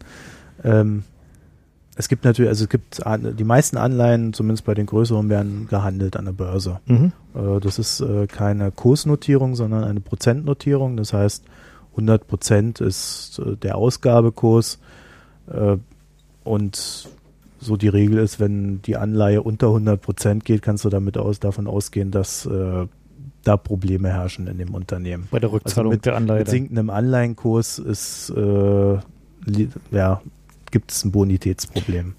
Äh, das heißt also, du kaufst eine Anleihe, zeichnest die und kriegst auf die Anleihe einen vorher bestimmten Zinssatz. Ganz Okay. simpel. Also, und dasselbe machen ja auch Staaten. Das sind die sogenannten Staatsanleihen, über die Ah, wir gerade kommen wir jetzt endlich zu Griechenland. Naja, wenn wir schon mal bei Anleihen sind, dann können wir mal zu Griechenland kommen, oder? ja, Staaten tun das auch. Sie zahlen nur nicht immer zurück. Äh, meine, wie, wie funktioniert das? Also das ist, das ist dann das, was man hier in Deutschland als Bundesschatzbriefe kennt, ne? Das ist doch so ungefähr diese, also Mm, ne, Schatzbriefe nicht, das ist auch nochmal was anderes. Also du, du zahlst, Aber ist du, du zeichnest schon, schon Bundes- äh, Oder Staat, Staatsanleihen. ja, Staatsanleihen, ja genau. Ja. Ja. Das heißt also, ich gehe hin und sage, hier, liebe Bundesrepublik, hast du irgendwie von meinen teuer Ja, erschnürten... es gibt zwei Möglichkeiten. Entweder du zeichnest tatsächlich so eine neue Emission Mhm. ähm, oder du gehst tatsächlich an die Börse äh, und kaufst dort eine Anleihe, Mhm. Die schon gehandelt wird. Also die schon, wo jemand anders dem Staat schon das ja, Geld dann gegeben hast du hat? natürlich anteiligen Zinsverlust äh, zu, zur nächsten Zahlung und so weiter, aber du äh, hast dafür natürlich auch die Möglichkeit dann für, wenn du Glück hast oder Pech, äh, unter 100 Prozent zu kaufen. Das heißt also, der, eine Anleihe ist eigentlich sowas ähnliches wie Festgeld, nur dass ich nicht so ganz genau weiß, ob wie fest das Geld ist. Am Ende für mich. ich meine, so so mal über zu, zu übersetzen. Ja. Das heißt also, der, ähm, also dieser Handel mit den Staatsanleihen ist ja de facto deswegen so ein Indikator für die Bonität dieses Staates, äh, weil er der Kurs davon abhängt, wie wahrscheinlich ist es, dass ich mein, also das gesamte Geld zurückbekomme plus Genau. die, die Zinsen. Ja. Okay, und die sind halt dann zu bestimmten Fälligkeitsterminen oder wie funktioniert das?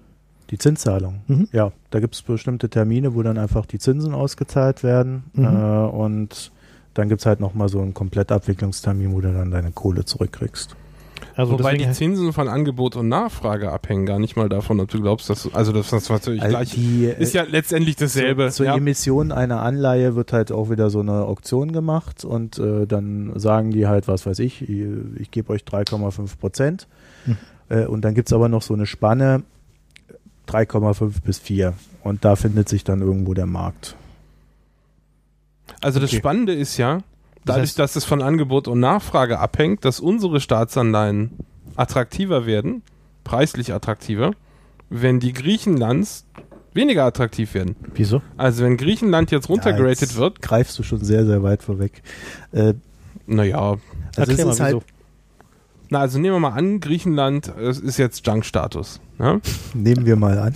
Also, Völlig weit hergeholt.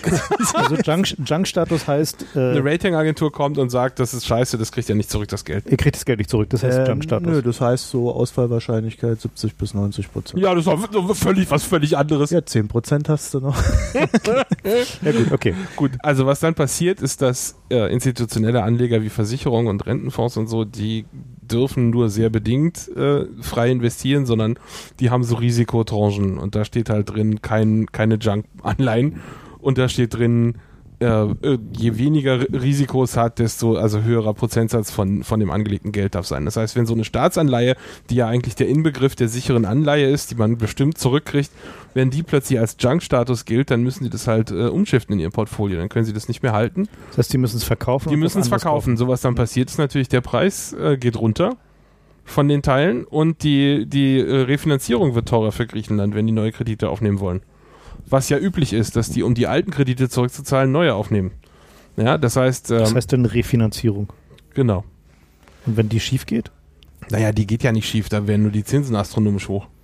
Wenn die ganz schief geht, dann nimmst du deine Notenbank und lässt die Naja, das es, kaufen. es gibt, es gibt das halt haben wir auch schon so angesprochen Stimmt, letzte Sendung. Es gibt halt mal so einen Zinssatz, den man dann irgendwann nicht mehr bezahlen kann. Äh, Naja, du druckst halt mehr Geld. Ist halt scheiße, wenn du in der Eurozone bist. Aber das hat sich ja auch bald erledigt. Also jedenfalls, was jetzt passiert, ist, dass die Leute, die die Griechenland-Anleihen abgestoßen haben, dass die dann halt äh, andere Anleihen kaufen müssen, die, weil sie ja die, die Tranche mit dem geringen Risiko anderweitig füllen müssen. Und da bleibt, so viel gibt's da halt nicht, ne? Und äh, die gehen dann halt in deutsche Anleihen. Das heißt, bei uns steigt die Nachfrage Damit können wir weniger und Zinsen damit zahlen. zahlen wir weniger Zinsen, genau. Und das heißt, wir haben im letzten Jahr, du hattest da so eine Zahl? Äh, ja, als Haben wir irgendwie vier war, Milliarden war, oder was meinst du, letztes ne? Jahr oder ja, war letztes Jahr, als Griechenland aktuell wurde. Ähm, also wir haben als Deutschland damals, als diese Welle gab, äh, knapp vier Milliarden an Zinszahlungen gespart. So. Einfach dadurch, dass wir für unsere Neuverschuldung Ja, es weniger ist halt so, müssen. das ist natürlich der eine Effekt, dass die verkaufen und dann wieder woanders neu kaufen. Der andere Effekt ist natürlich, dass die Leute oder die, die Anlagegesellschaften generell dann so eine hö- höhere Riso Risikoaversität haben. Das heißt, die, äh, die gehen dann einfach her und sagen, okay, heute kaufen wir mal nicht Griechenland, dann nehmen wir lieber Deutschland und äh, haben unsere weniger Prozent sicher, aber dafür halt die Anleihen. Mhm. Und ähm, das sind dann halt so die, die Momente, wo wir als Deutschland tatsächlich effektiv Geld sparen. Mhm. Und wir machen ja auch ständig irgendwelche Anleihenemissionen, weil wir uns refinanzieren müssen. Das ist ja so ein laufender Prozess. So, und jetzt überlegt man sich doch an der Stelle, also ich zumindest, äh, warum die Merkel eigentlich Griechenland äh, nicht sanieren will, sondern dem eher im Weg steht. Und wenn man jetzt hört, dass Deutschland bzw. unser Haushalt effektiv Vorteile davon hat, dass Griechenland unsicher aussieht, dann ist das irgendwie schon so ein Zusammenhang, der bedenkenswert ist, finde ich an der Stelle. Ja, also das, das glaube ich nicht, dass die so ticken. Also äh, bei, bei Merkel oder bei uns in Deutschland Meinst ist du, das ist nicht schlau genug? Ja, das Problem. Hey, die. Frau ist studierte Physikerin, deren Doktorarbeit hat noch keine ja, auseinandergenommen. das ist ja auch ihr Lieblingsargument. Das wird ja auch noch Zeit? Physikerin ist. ähm, nee, äh, es ist halt so, dass Deutschland tatsächlich bei dieser ganzen Griechenland-Rettung der Bremsklotz ist, äh, seit Anfang an.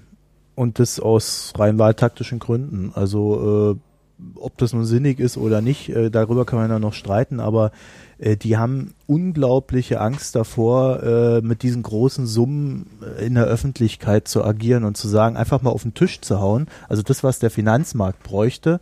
Komm, wir retten jetzt Griechenland und dann ist die Sache erledigt. Stattdessen äh, laborieren wir jetzt seit anderthalb Jahren an dem Ding rum.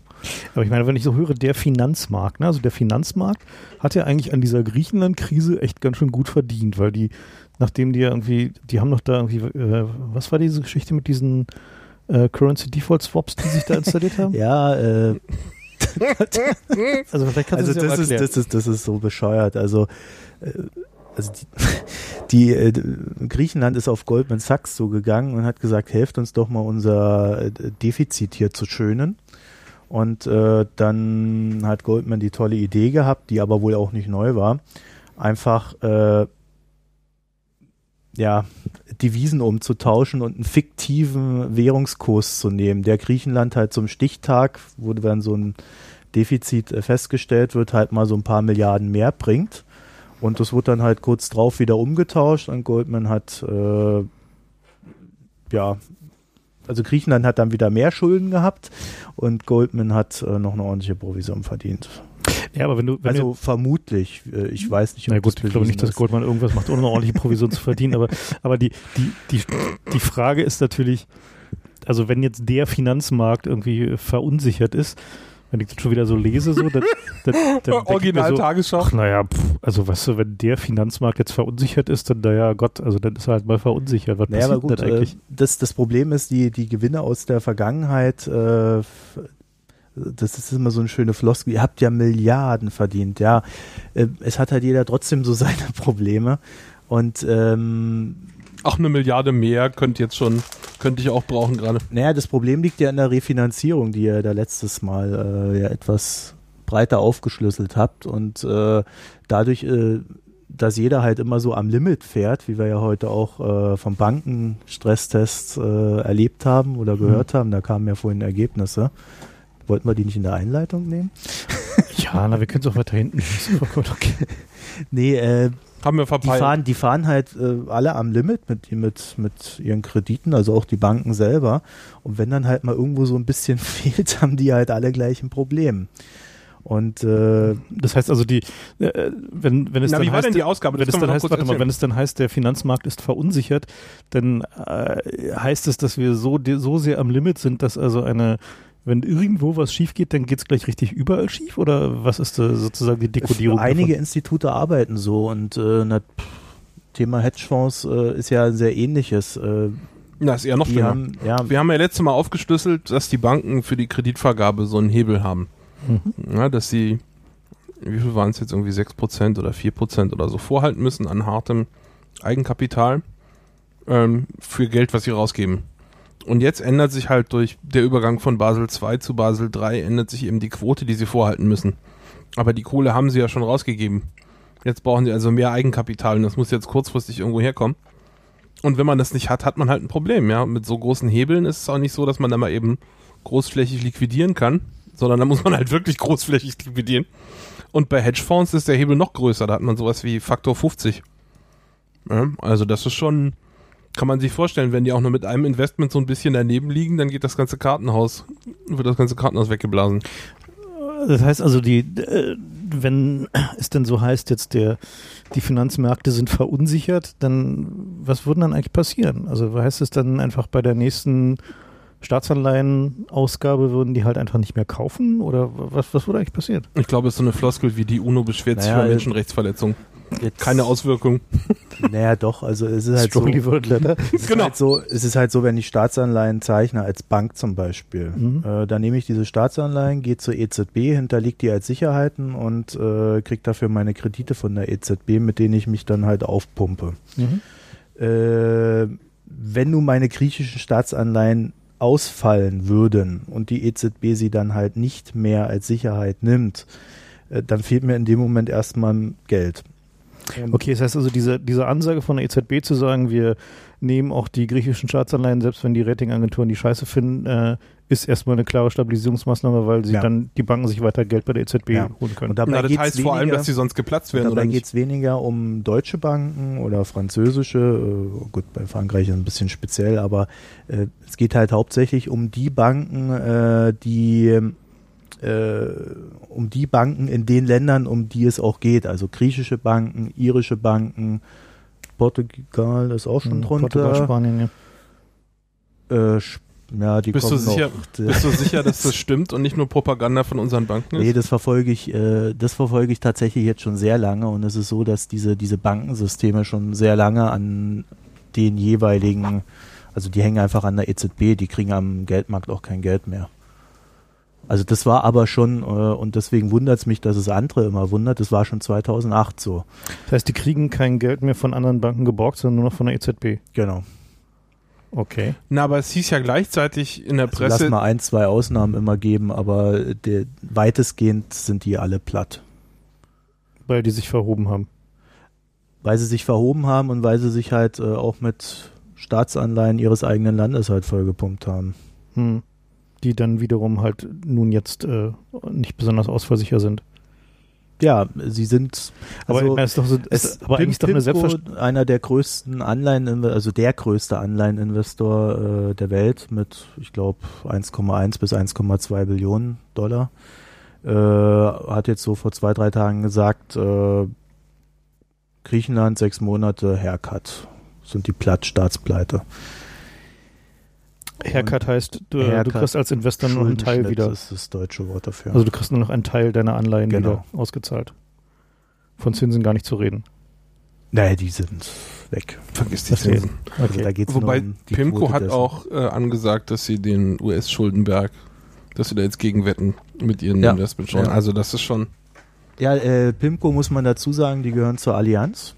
Ist eine Tochter der Allianz. Ach, ist eine Tochter der Allianz? Ja. Ah, okay. Äh, und äh, die drehen halt schon ein richtig großes Rad. Äh, die haben ihre US-Staatsanleihen komplett verkauft. äh, wetten jetzt tatsächlich auch gegen US-Staatsanleihen, wobei der Deal bisher noch nicht aufgeht. Also von der Rendite sind die bisher ziemlich weit hinten. Äh, und werden jetzt wohl auch Probleme bekommen, wenn die Amis da doch noch ihr komisches Paket da Das ist aber, glaube ich, schon eher ein Falls als ein Wenn, ne? Also, also es gab schon mal so eine Situation und da haben sie es irgendwie am Tag vorher gelöst. Also das ist so diese, diese Hm. typische US-Art, immer so- so, das Heldentum so- und Obama springt dann in den Ring und rettet alle oder so. Hm, verstehe. Nee, also ähm, davon würde ich schon ausgehen, dass da nichts schief läuft, weil sonst können wir eh einpacken äh, und Ey, mal was Sinnvolles tun. Momentan entsteht ja so ein bisschen so der Eindruck, als wenn äh, es halt nicht mehr so richtig vorherzusagen ist, irgendwie, wo es jetzt als erstes knallt, ob jetzt irgendwie bei den Amis in der Eurozone oder irgendwie, weil die Chinesen sich überhoben haben. Ist das irgendwie, Ja, also die Chinesen hängen ja mit den Amis zusammen. Das heißt, wenn es da knallt, knallt es bei beiden. mhm. Also die sind so verflochten ineinander. Ähm, vielleicht kurz zur Historie. Äh, das, das heißt ja immer so, die, die Amis haben die Zinsen viel zu niedrig gehalten. Das Problem war damals, und dadurch sei dann die Finanzkrise entstanden. Das Problem damals war einfach, dass die Chinesen so eine riesen Nachfrage nach US-Staatsanleihen generiert haben, äh, dass die Zinsen niedrig bleiben mussten. Also selbst wenn, wenn also die mussten nicht mehr Zinsen zahlen, weil die Chinesen haben sie alles gekauft. genau so, zu ne? quasi jedem Zinssatz. Mhm. Und äh, da kann so eine, so eine Notenbank natürlich die Zinsen anheben, wie sie will. Es ist halt nur ein Leitzins. Der endgültige Zins wird immer Mhm. noch am Markt gemacht. Mhm. So, und dadurch haben sich die Chinesen halt sehr stark mit den Amis verwoben. Und äh, da bin ich mir eigentlich sehr sicher, wenn das bei den einen knallt, knallt es bei den anderen. Und vielleicht noch als Anekdote am Rande, die chinesischen Kommunalkredite, irgendwie Mhm. auch eine Billion Dollar, äh, wären weitestgehend in außerbilanziellen Vehikeln gefahren. Also so wie wir das bereits aus der Finanzkrise mit den Banken gelernt haben. Also außerbilanzielle Vehikel heißt äh, irgendwelche eigene Firma. Cayman Island Companies, Ja. über die niemand so richtig Rechenschaft ablegen muss. So ungefähr, ja. Hintergrund ist der, dass die Kommunen sich da irgendwie nicht verschulden dürfen oder nur bis zu einem bestimmten Prozentsatz und dann machen sie es halt so. Also mich interessiert noch, woher man das eigentlich weiß, wer wie viel griechische Staatsanleihen hält. Ist das irgendwie öffentlich einsehbar oder kennst du da jemanden, der jemanden Äh, kennt? Also ich krieg im, ich krieg halt ab und zu mal so eine Studien zugeschickt, wo wo es dann mal drin steht. Äh, so eine richtige offizielle Quelle habe ich auch noch nicht. Also vor allen Dingen kein Link, wo man mal immer wieder draufschauen kann und der sich dann so selbstständig aktualisiert. Aber das, das also ist die auch deutsche Presse hat halt ziemlich einvernehmlich geschrieben, dass es da einer der größten Gläubiger Griechenlands, wobei sie halt nicht klar waren, ob das jetzt Staatsanleihen oder irgendwie die Wirtschaft war, sei halt Deutschland. Ne? Und da, das ist halt jetzt Na, unklar. das ist aber auch schon merklich zurückgef merkelig zurückgefahren worden. Nein, äh, Wie, wir haben das alles abgestoßen und wundern uns Also jetzt, die- dass es ihnen noch nicht besser geht? Also bei den Banken äh, ging vor einem Jahr noch riesige Summen rum und das sind jetzt irgendwie, sollen es nur noch höchstens 20 Milliarden, falls aber, überhaupt. aber wer hat es denn dann gekauft? Also irgendwer muss ja irgendwo bleiben, das ist ja nicht Die Amis haben ja lustigerweise Also- angefangen, also da Kohle die, die. LBBW hat letztens gemeint, dass sie jetzt schon seit längerem ihre Griechenland-Anleihen verkauft und jeder andere würde das ja auch tun. Und äh, Ja, ich, kann, ich kann da hier mal so äh, zum Beispiel äh, an Leute wie mich, die äh, damals beim ersten Rettungspaket dann halt äh, gesagt haben, okay, äh, also zu 60 Prozent nehme ich so ein Ding mal rein, also 60 von 100. Mhm. Äh, und dann sind die ja auch irgendwie auf fast 90 noch gelaufen und dann kannst du sowas halt auch wieder verkaufen. Und dann sind ja wieder alle anderen am, am Spekulieren und nehmen das Zeugs halt rein. Ach, du bist einer von diesen fiesen Spekulanten, über die wir immer gemeckert haben, ja? Äh, ich habe Liquidität gesagt. Super. Und was machst du so beruflich? Äh, Liquidität. Sehr schön. Also, also um, mal, um, mal so, machen, oder? um mal so ein ganz praktisches Beispiel zu geben, wie es jetzt aktuell ausschaut mit diesen Griechenland-Anleihen. Also äh, die, die bis 2020 laufen, wo man eigentlich davon ausgehen kann, dass man nie wieder sein Geld sieht, die kannst du jetzt zu 53 Prozent kaufen. Mhm. die äh, bis 2015 laufen. Also es werden ja immer keine neuen Grade imitiert, deswegen sind es die, die längsten. Äh, die bis 2015 laufen, die, da gab es heute einen Schlusskurs von 48,25 Prozent. Das Also ist schon ziemlich man- Das deutlich. heißt also, der Haircut ist eigentlich schon eingepreist. genau, da, daran siehst du den. Haircut. Das heißt, wenn eine Bank jetzt verkauft, Hm. äh, dann nimmt, Nimmt sie diesen diese Haircut schon in. Kauf, genau. sozusagen. Ja, okay. Und der Käufer nimmt die dann halt zu diesen Kursen rein. Und äh, was ich an der Stelle überhaupt nicht verstehe, ist, äh, warum die EZB zum Beispiel, die ja auch Griechenland allein schon gekauft hat für rund 40, 45 Milliarden Euro, warum die nicht einfach hergeht und am Markt diesen ganzen Kram zu diesen Kursen aufkauft. Die könnte man umgehend an die Griechen weitergeben, zum Einkaufskurs umtauschen Mhm. und dann hätten die äh, ihren Haircut oder ihren Schuldenschnitt, äh, ohne dass es irgendjemandem wehgetan Ohne hätte. dass es Haircut heißt. ja, Mhm. und ähm, das sind Sachen, da ist äh, so, eine, so eine amerikanische Notenbank einfach weiter. Hm. Und- Weil die halt einfach un- unkonventionell agieren, ja. Ja, bei uns hat die, die Notenbank irgend, also wir haben das Problem, im November kriegen wir einen neuen Notenbankchef und dieser Trichet, der will sie halt äh, da irgendwie noch sein Denkmal wahren und sonst noch was und versucht jetzt auch noch tatsächlich ordentlich zu arbeiten. Und äh, das ist ein Problem. Das kann ja nichts werden. Verstehe. Nicht flexibel genug. Okay. Hm. Aber die, also der, äh, der Ausgangspunkt von dieser ganzen Geschichte war ja durchaus irgendwie diese, ja, also diese Bubble, die wir da in irgendwie so diversen Pla- Papieren hatten. Und Äh, für Griechenland jetzt? nee, jetzt überhaupt von dieser ganzen Misere so seit 2007, 2008. Ja. So, äh, dass halt da äh, ja, Immobilienanleihen äh, in einer Art und Weise bewertet waren, die also nichts mit der Realität zu tun hatten. Ähm, ja, da gab es diese, diese schönen strukturierten Produkte, die, äh, wo irgendwie ein großer Ramschanteil drin war und ein kleiner sowas wie Staatsanleihen oder sowas. Mhm. Und dann sind halt die Ra unsere Freunde, Was ja die eine gewisse Ironie nicht entbehrt, jetzt wo die Staatsanleihen auch junk sind. Ja. Ja, das hängt ja zusammen. Also Ja, das, natürlich. den Bogen schlagen wir ja gleich sicherlich noch. Mhm. Äh, und dann sind halt die Ratingagenturen hergegangen und ähm, haben gesagt, ach ja, AAA, alles gut, da sind ja Staatsanleihen drin. Und dann wurde das Zeugs in die Welt vertickt. Naja, und die, die Preise dafür waren ja also praktisch nur mit Marketing hochgetrieben. Ne? Also Ratingagenturen und irgendwie ist schon sicher Marketing-Sprech. Ähm, ja, es, äh, also die Bewertungen waren ja im Nachhinein nur nachweislich nicht unbedingt belastbar, um das mal Das vorsichtig sehr auszudrücken. diplomatisch formuliert. Ja, man muss ja immer aufpassen im öffentlichen Raum. Naja, Äh, also wir haben nur 50.000 Zuhörer, das ist schon okay. und einer arbeitet bei einer Ratingagentur. nee, also es ist halt die Dinger, die die, die Wertungen waren waren ja Schwachsinn und die haben auch der dann nicht standgehalten und das Problem war halt, dass äh, die diese strukturierten Produkte, äh, da gab es ja fünf, sechs Namen dafür, je nachdem, was sie reingepackt haben. ähm, die wurden ja auch tatsächlich dafür hergenommen, dass sich die Banken wieder äh, Staatsanleihen Als Sicherheiten. äh, als Sicherheiten, um ihre Kredite zu bekommen. Das heißt, äh, da wurde schon am Bodensatz äh, dann die Bombe gelegt. Und als sie dann geplatzt ist, ja, äh, aber, Geschichte. aber ich meine, so, so diese, diese Bubbles sind ja eigentlich, gibt es ja immer wieder. Ne? Also, das, also jetzt, jetzt fahren wir ja gerade eine Social Media Company Bubble mit irgendwie Facebook und wie sie Aber nein, das sind Ähm, grundsolide Firmen. heißen. Ah ja. Also wir, wir haben ja den Herrn Goldbright hier auf unserer Liste stehen. Ähm, der hat mal in einem seiner Bücher geschrieben, äh, gerade so in Bezug auf das 18., 19. Jahrhundert in Amerika, dass das finanzielle Gedächtnis einer Gesellschaft so 20 bis 25 Jahre beträgt. Hm, Mittlerweile ist es wahrscheinlich wieder kürzer. Und Ja. dann kommt die nächste Bubble und äh, wie das in unserer Zeit so ist, äh, beschleunigen wir ja gerade sehr gerne. Also die, die Buchempfehlung ist, ähm, äh, der Herr heißt Galbraith und das Buch heißt A Short History of Financial Euphoria. Äh, Gibt es auch auf Deutsch, äh, wenn wir noch in die Buchempfehlung tun. Aber erzähl mal weiter.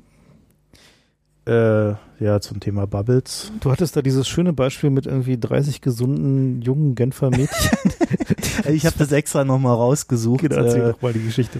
ähm, eine der ersten Wirtschaftskrisen äh, unserer, äh, zumindest in Europa. Ähm, da haben, also ich muss es auch ein bisschen ablesen, deswegen ist es vielleicht etwas stockend.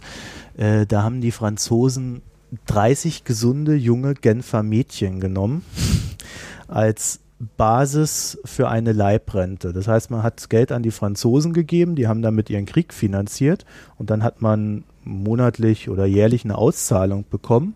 Und zwar so Von den Franzosen. ja, und zwar so lange, bis halt diese 30 ja, jungen, gesunden Mädchen gestorben sind. Und warum, warum wurde diese Anknüpfung gemacht?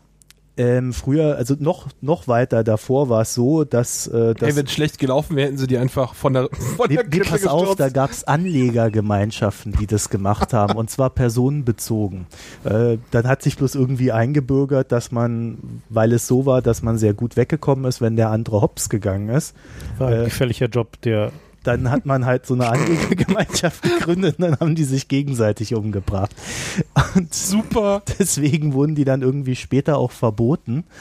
Äh, und das ist so eine Abwandlung davon gewesen, weil die Franzosen einfach irgendwie jeden zweiten Jahr Krieg geführt haben seinerzeit.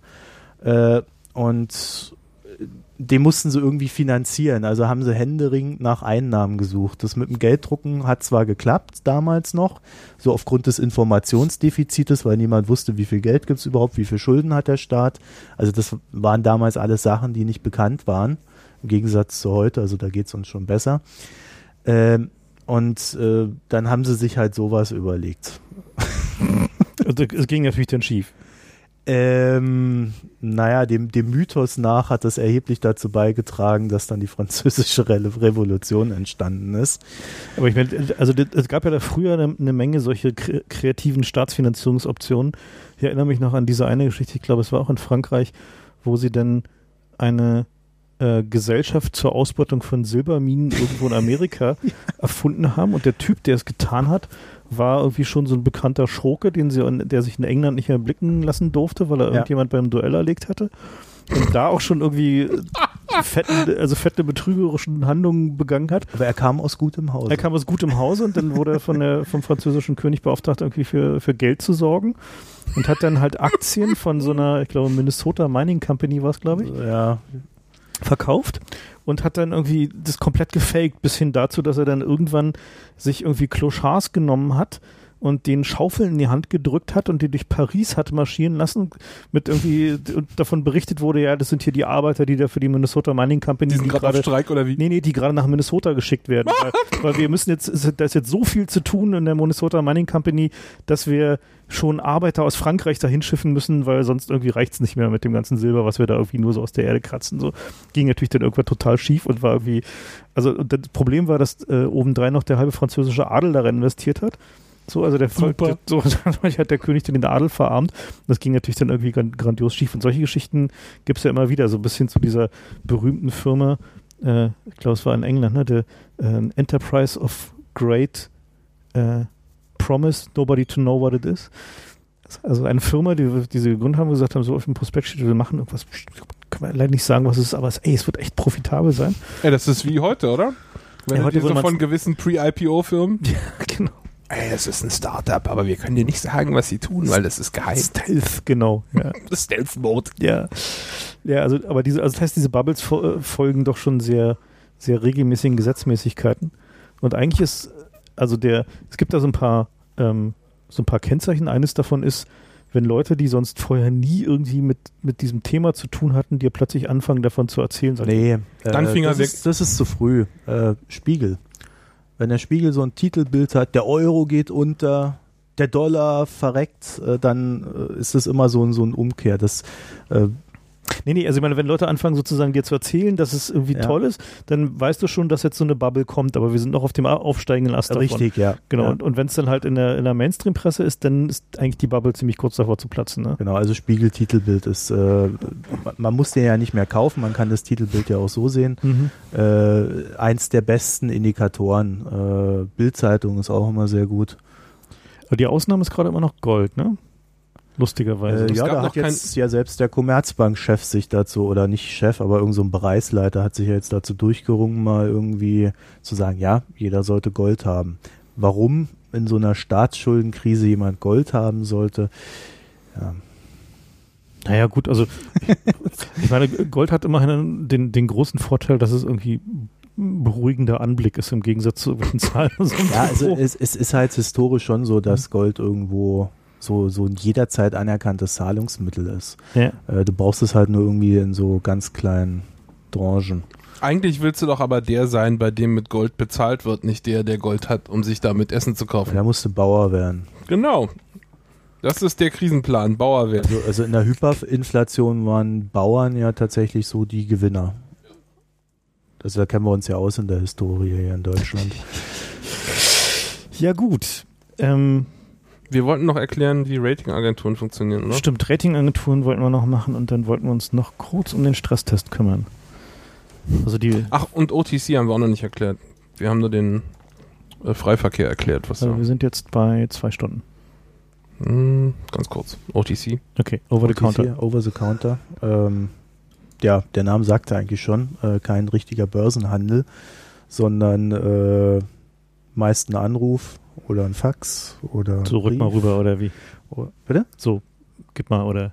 Ja, also du rufst halt an bei, bei irgendeinem Makler in irgendeinem mehr oder weniger seriösen Büro und sagst, ich will kaufen und der erledigt das dann für dich. Ist wie eBay. Oder, oder auch über die Bank, das geht auch, äh, wenn man denn am Interbankenhandel beispielsweise teilnehmen kann oder da irgendwelche Arrangements hat. Na, wie du den Deal machst, ist ja eigentlich egal. Am Ende gehen Ja. beide zur Bank und sagen, wir haben diesen Deal gemacht. Ja. Und dann wird halt die Aktie übertragen oder Genau. die. Ja.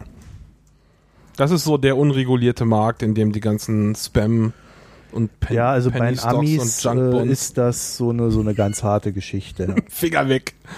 Finger also, weg. Wie, also halbwegs schlimm ist so dieses OTC Bulletin Board und dann gibt's noch was äh, wesentlich krasseres, wo wirklich dann der absolute Schrott äh, drin ist. Das sind diese Pink Cheats. Mhm. Da wird dann noch mit so, oder wurde früher, ich weiß gar nicht mehr, ob die das machen, die hatten dann immer so rosa Zettelchen, wo sie dann alles aufgeschrieben hatten und daher kommt der Name.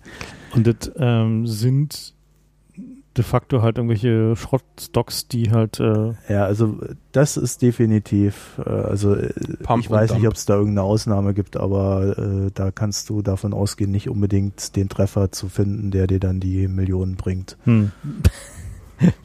Aber diese diplomatischen Formulierungen. Ich muss auch sagen, wir haben es hier mit einem Profi zu tun.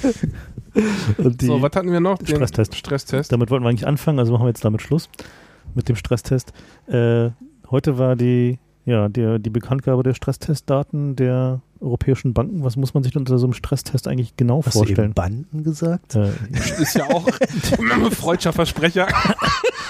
ja, also in, in Island habe ich ja den schönen Begriff Bankster gelernt, den ich sehr treffend fand. Ähm, Ja, den haben sich ja die Falschen ausgedacht. Ja, naja, gut, also aus deren Perspektive. Ähm, ja, also was ist denn eigentlich so ein Stresstest und wie funktioniert das eigentlich? Ja, wie das funktioniert, wüsste ich auch gerne. die, die, die Daten werden nicht rausgegeben, wie genau die das nun machen. Äh, Man kriegt es durch die Streitigkeiten, ähm, die dann darum herum entstehen, äh, immer so ein bisschen mit. Also zum Beispiel, welche Bank war denn das? Die Helaba, ne? Äh, die, also die Hessische Landesbank äh, war dann der Meinung, dass die Kriterien noch nicht so richtig sind. Mhm. Äh, Und hat gesagt, oh, wir da machen nicht mit. da ging es äh, um so, so, eine, so eine Sache, dass äh, die, was waren das, stille Einlagen, ne? Genau, stille äh, Einlagen. Das stille, also der, der, Hel der Helaber wurde immer signalisiert, eure stillen Einlagen, die nehmen wir in den Stresstest mit rein, das ist alles okay. Als hartes Eigenkapital nehmen wir die rein. Ja, Also Es geht genau um diesen Hebel, den wir vorhin erwähnt haben. Der ändert sich nämlich beim Übergang von Basel II zu Basel III. Der ist jetzt höher und die Bank muss mehr Eigenkapital vorhalten. Und das ist genau das Kernproblem, was dieser Stresstest ja auch prüfen sollte. Und da haben sie jetzt halt gesagt, damit die Banken auch durchkommen, weil bei so einem Stresstest geht es ja nicht um Stresstesten, sondern da soll, sollen alle Vertrauen überleben. geweckt werden, Da soll genau Markt, der, der, der beunruhigte Markt soll wir beruhigt werden. soll beruhigt werden. Und da ging es halt genau darum, dass die Helaba dann meinte, nee, also wenn die stillen Einlagen nicht eingerechnet werden, dann machen wir nicht mit.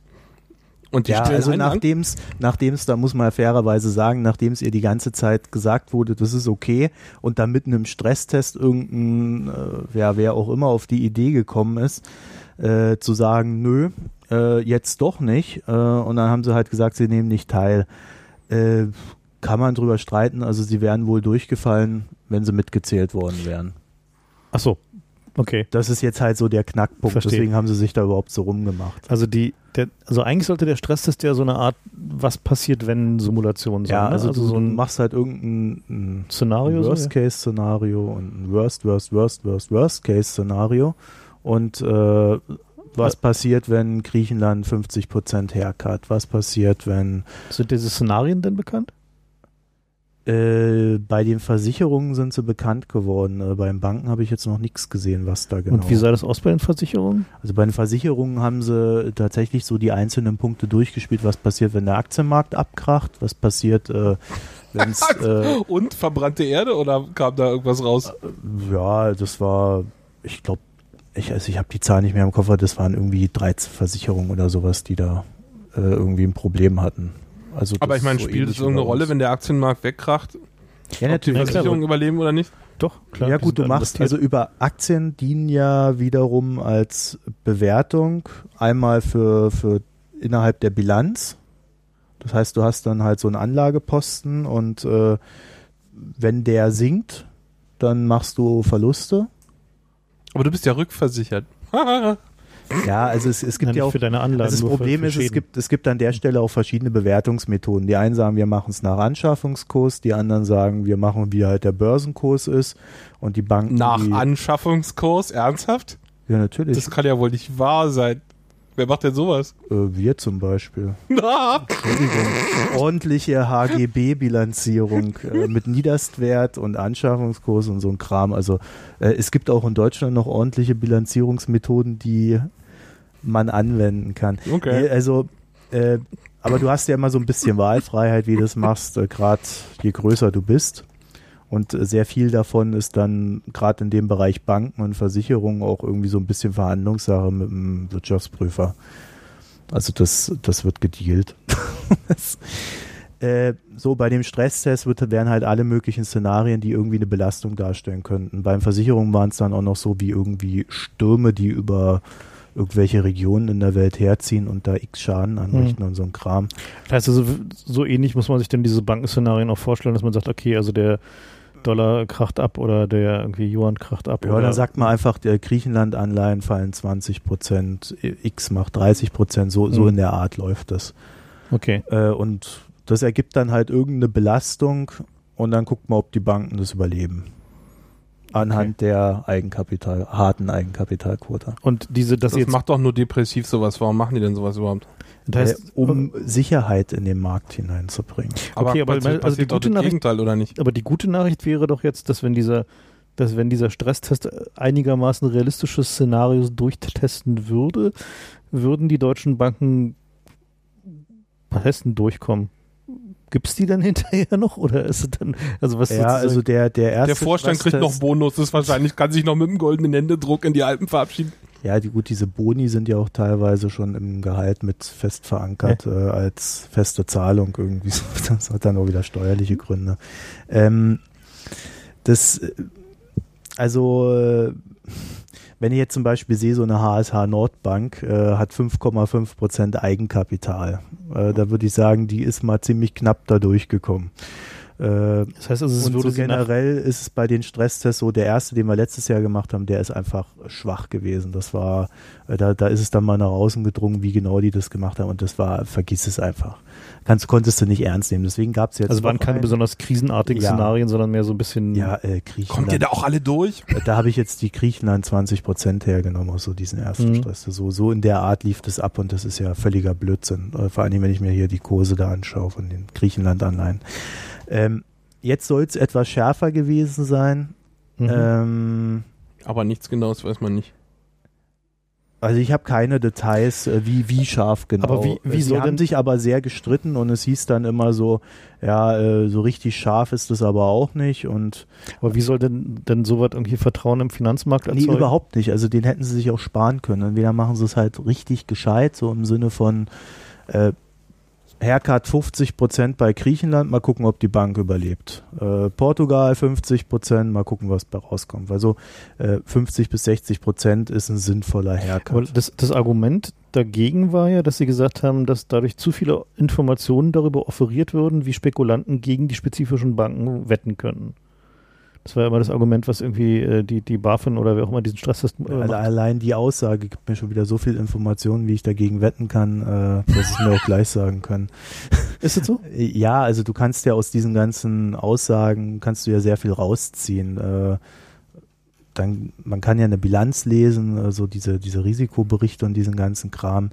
Äh, man kann ja auch auf eine Hauptversammlung gehen und mal ganz genau nachfragen, äh, hm. wie hoch sind denn eure Engagements? Und dann, dann haben die halt so auch so ein recht großes Auskunftsrecht, die Aktionäre. Okay. Und das heißt, also jeder, der irgendwie professionell in diesem Markt agiert und sich mit diesen Sachen beschäftigt, äh, der wird schon diese Sachen auch erfahren. Okay, also der weiß dann halt im Zweifel auch, wo die Risiken bei den Banken sind. Genau. Das heißt also, diese Aussage, dass sie es uns nicht sagen wollen, ist eigentlich Bullshit. Ja. Okay.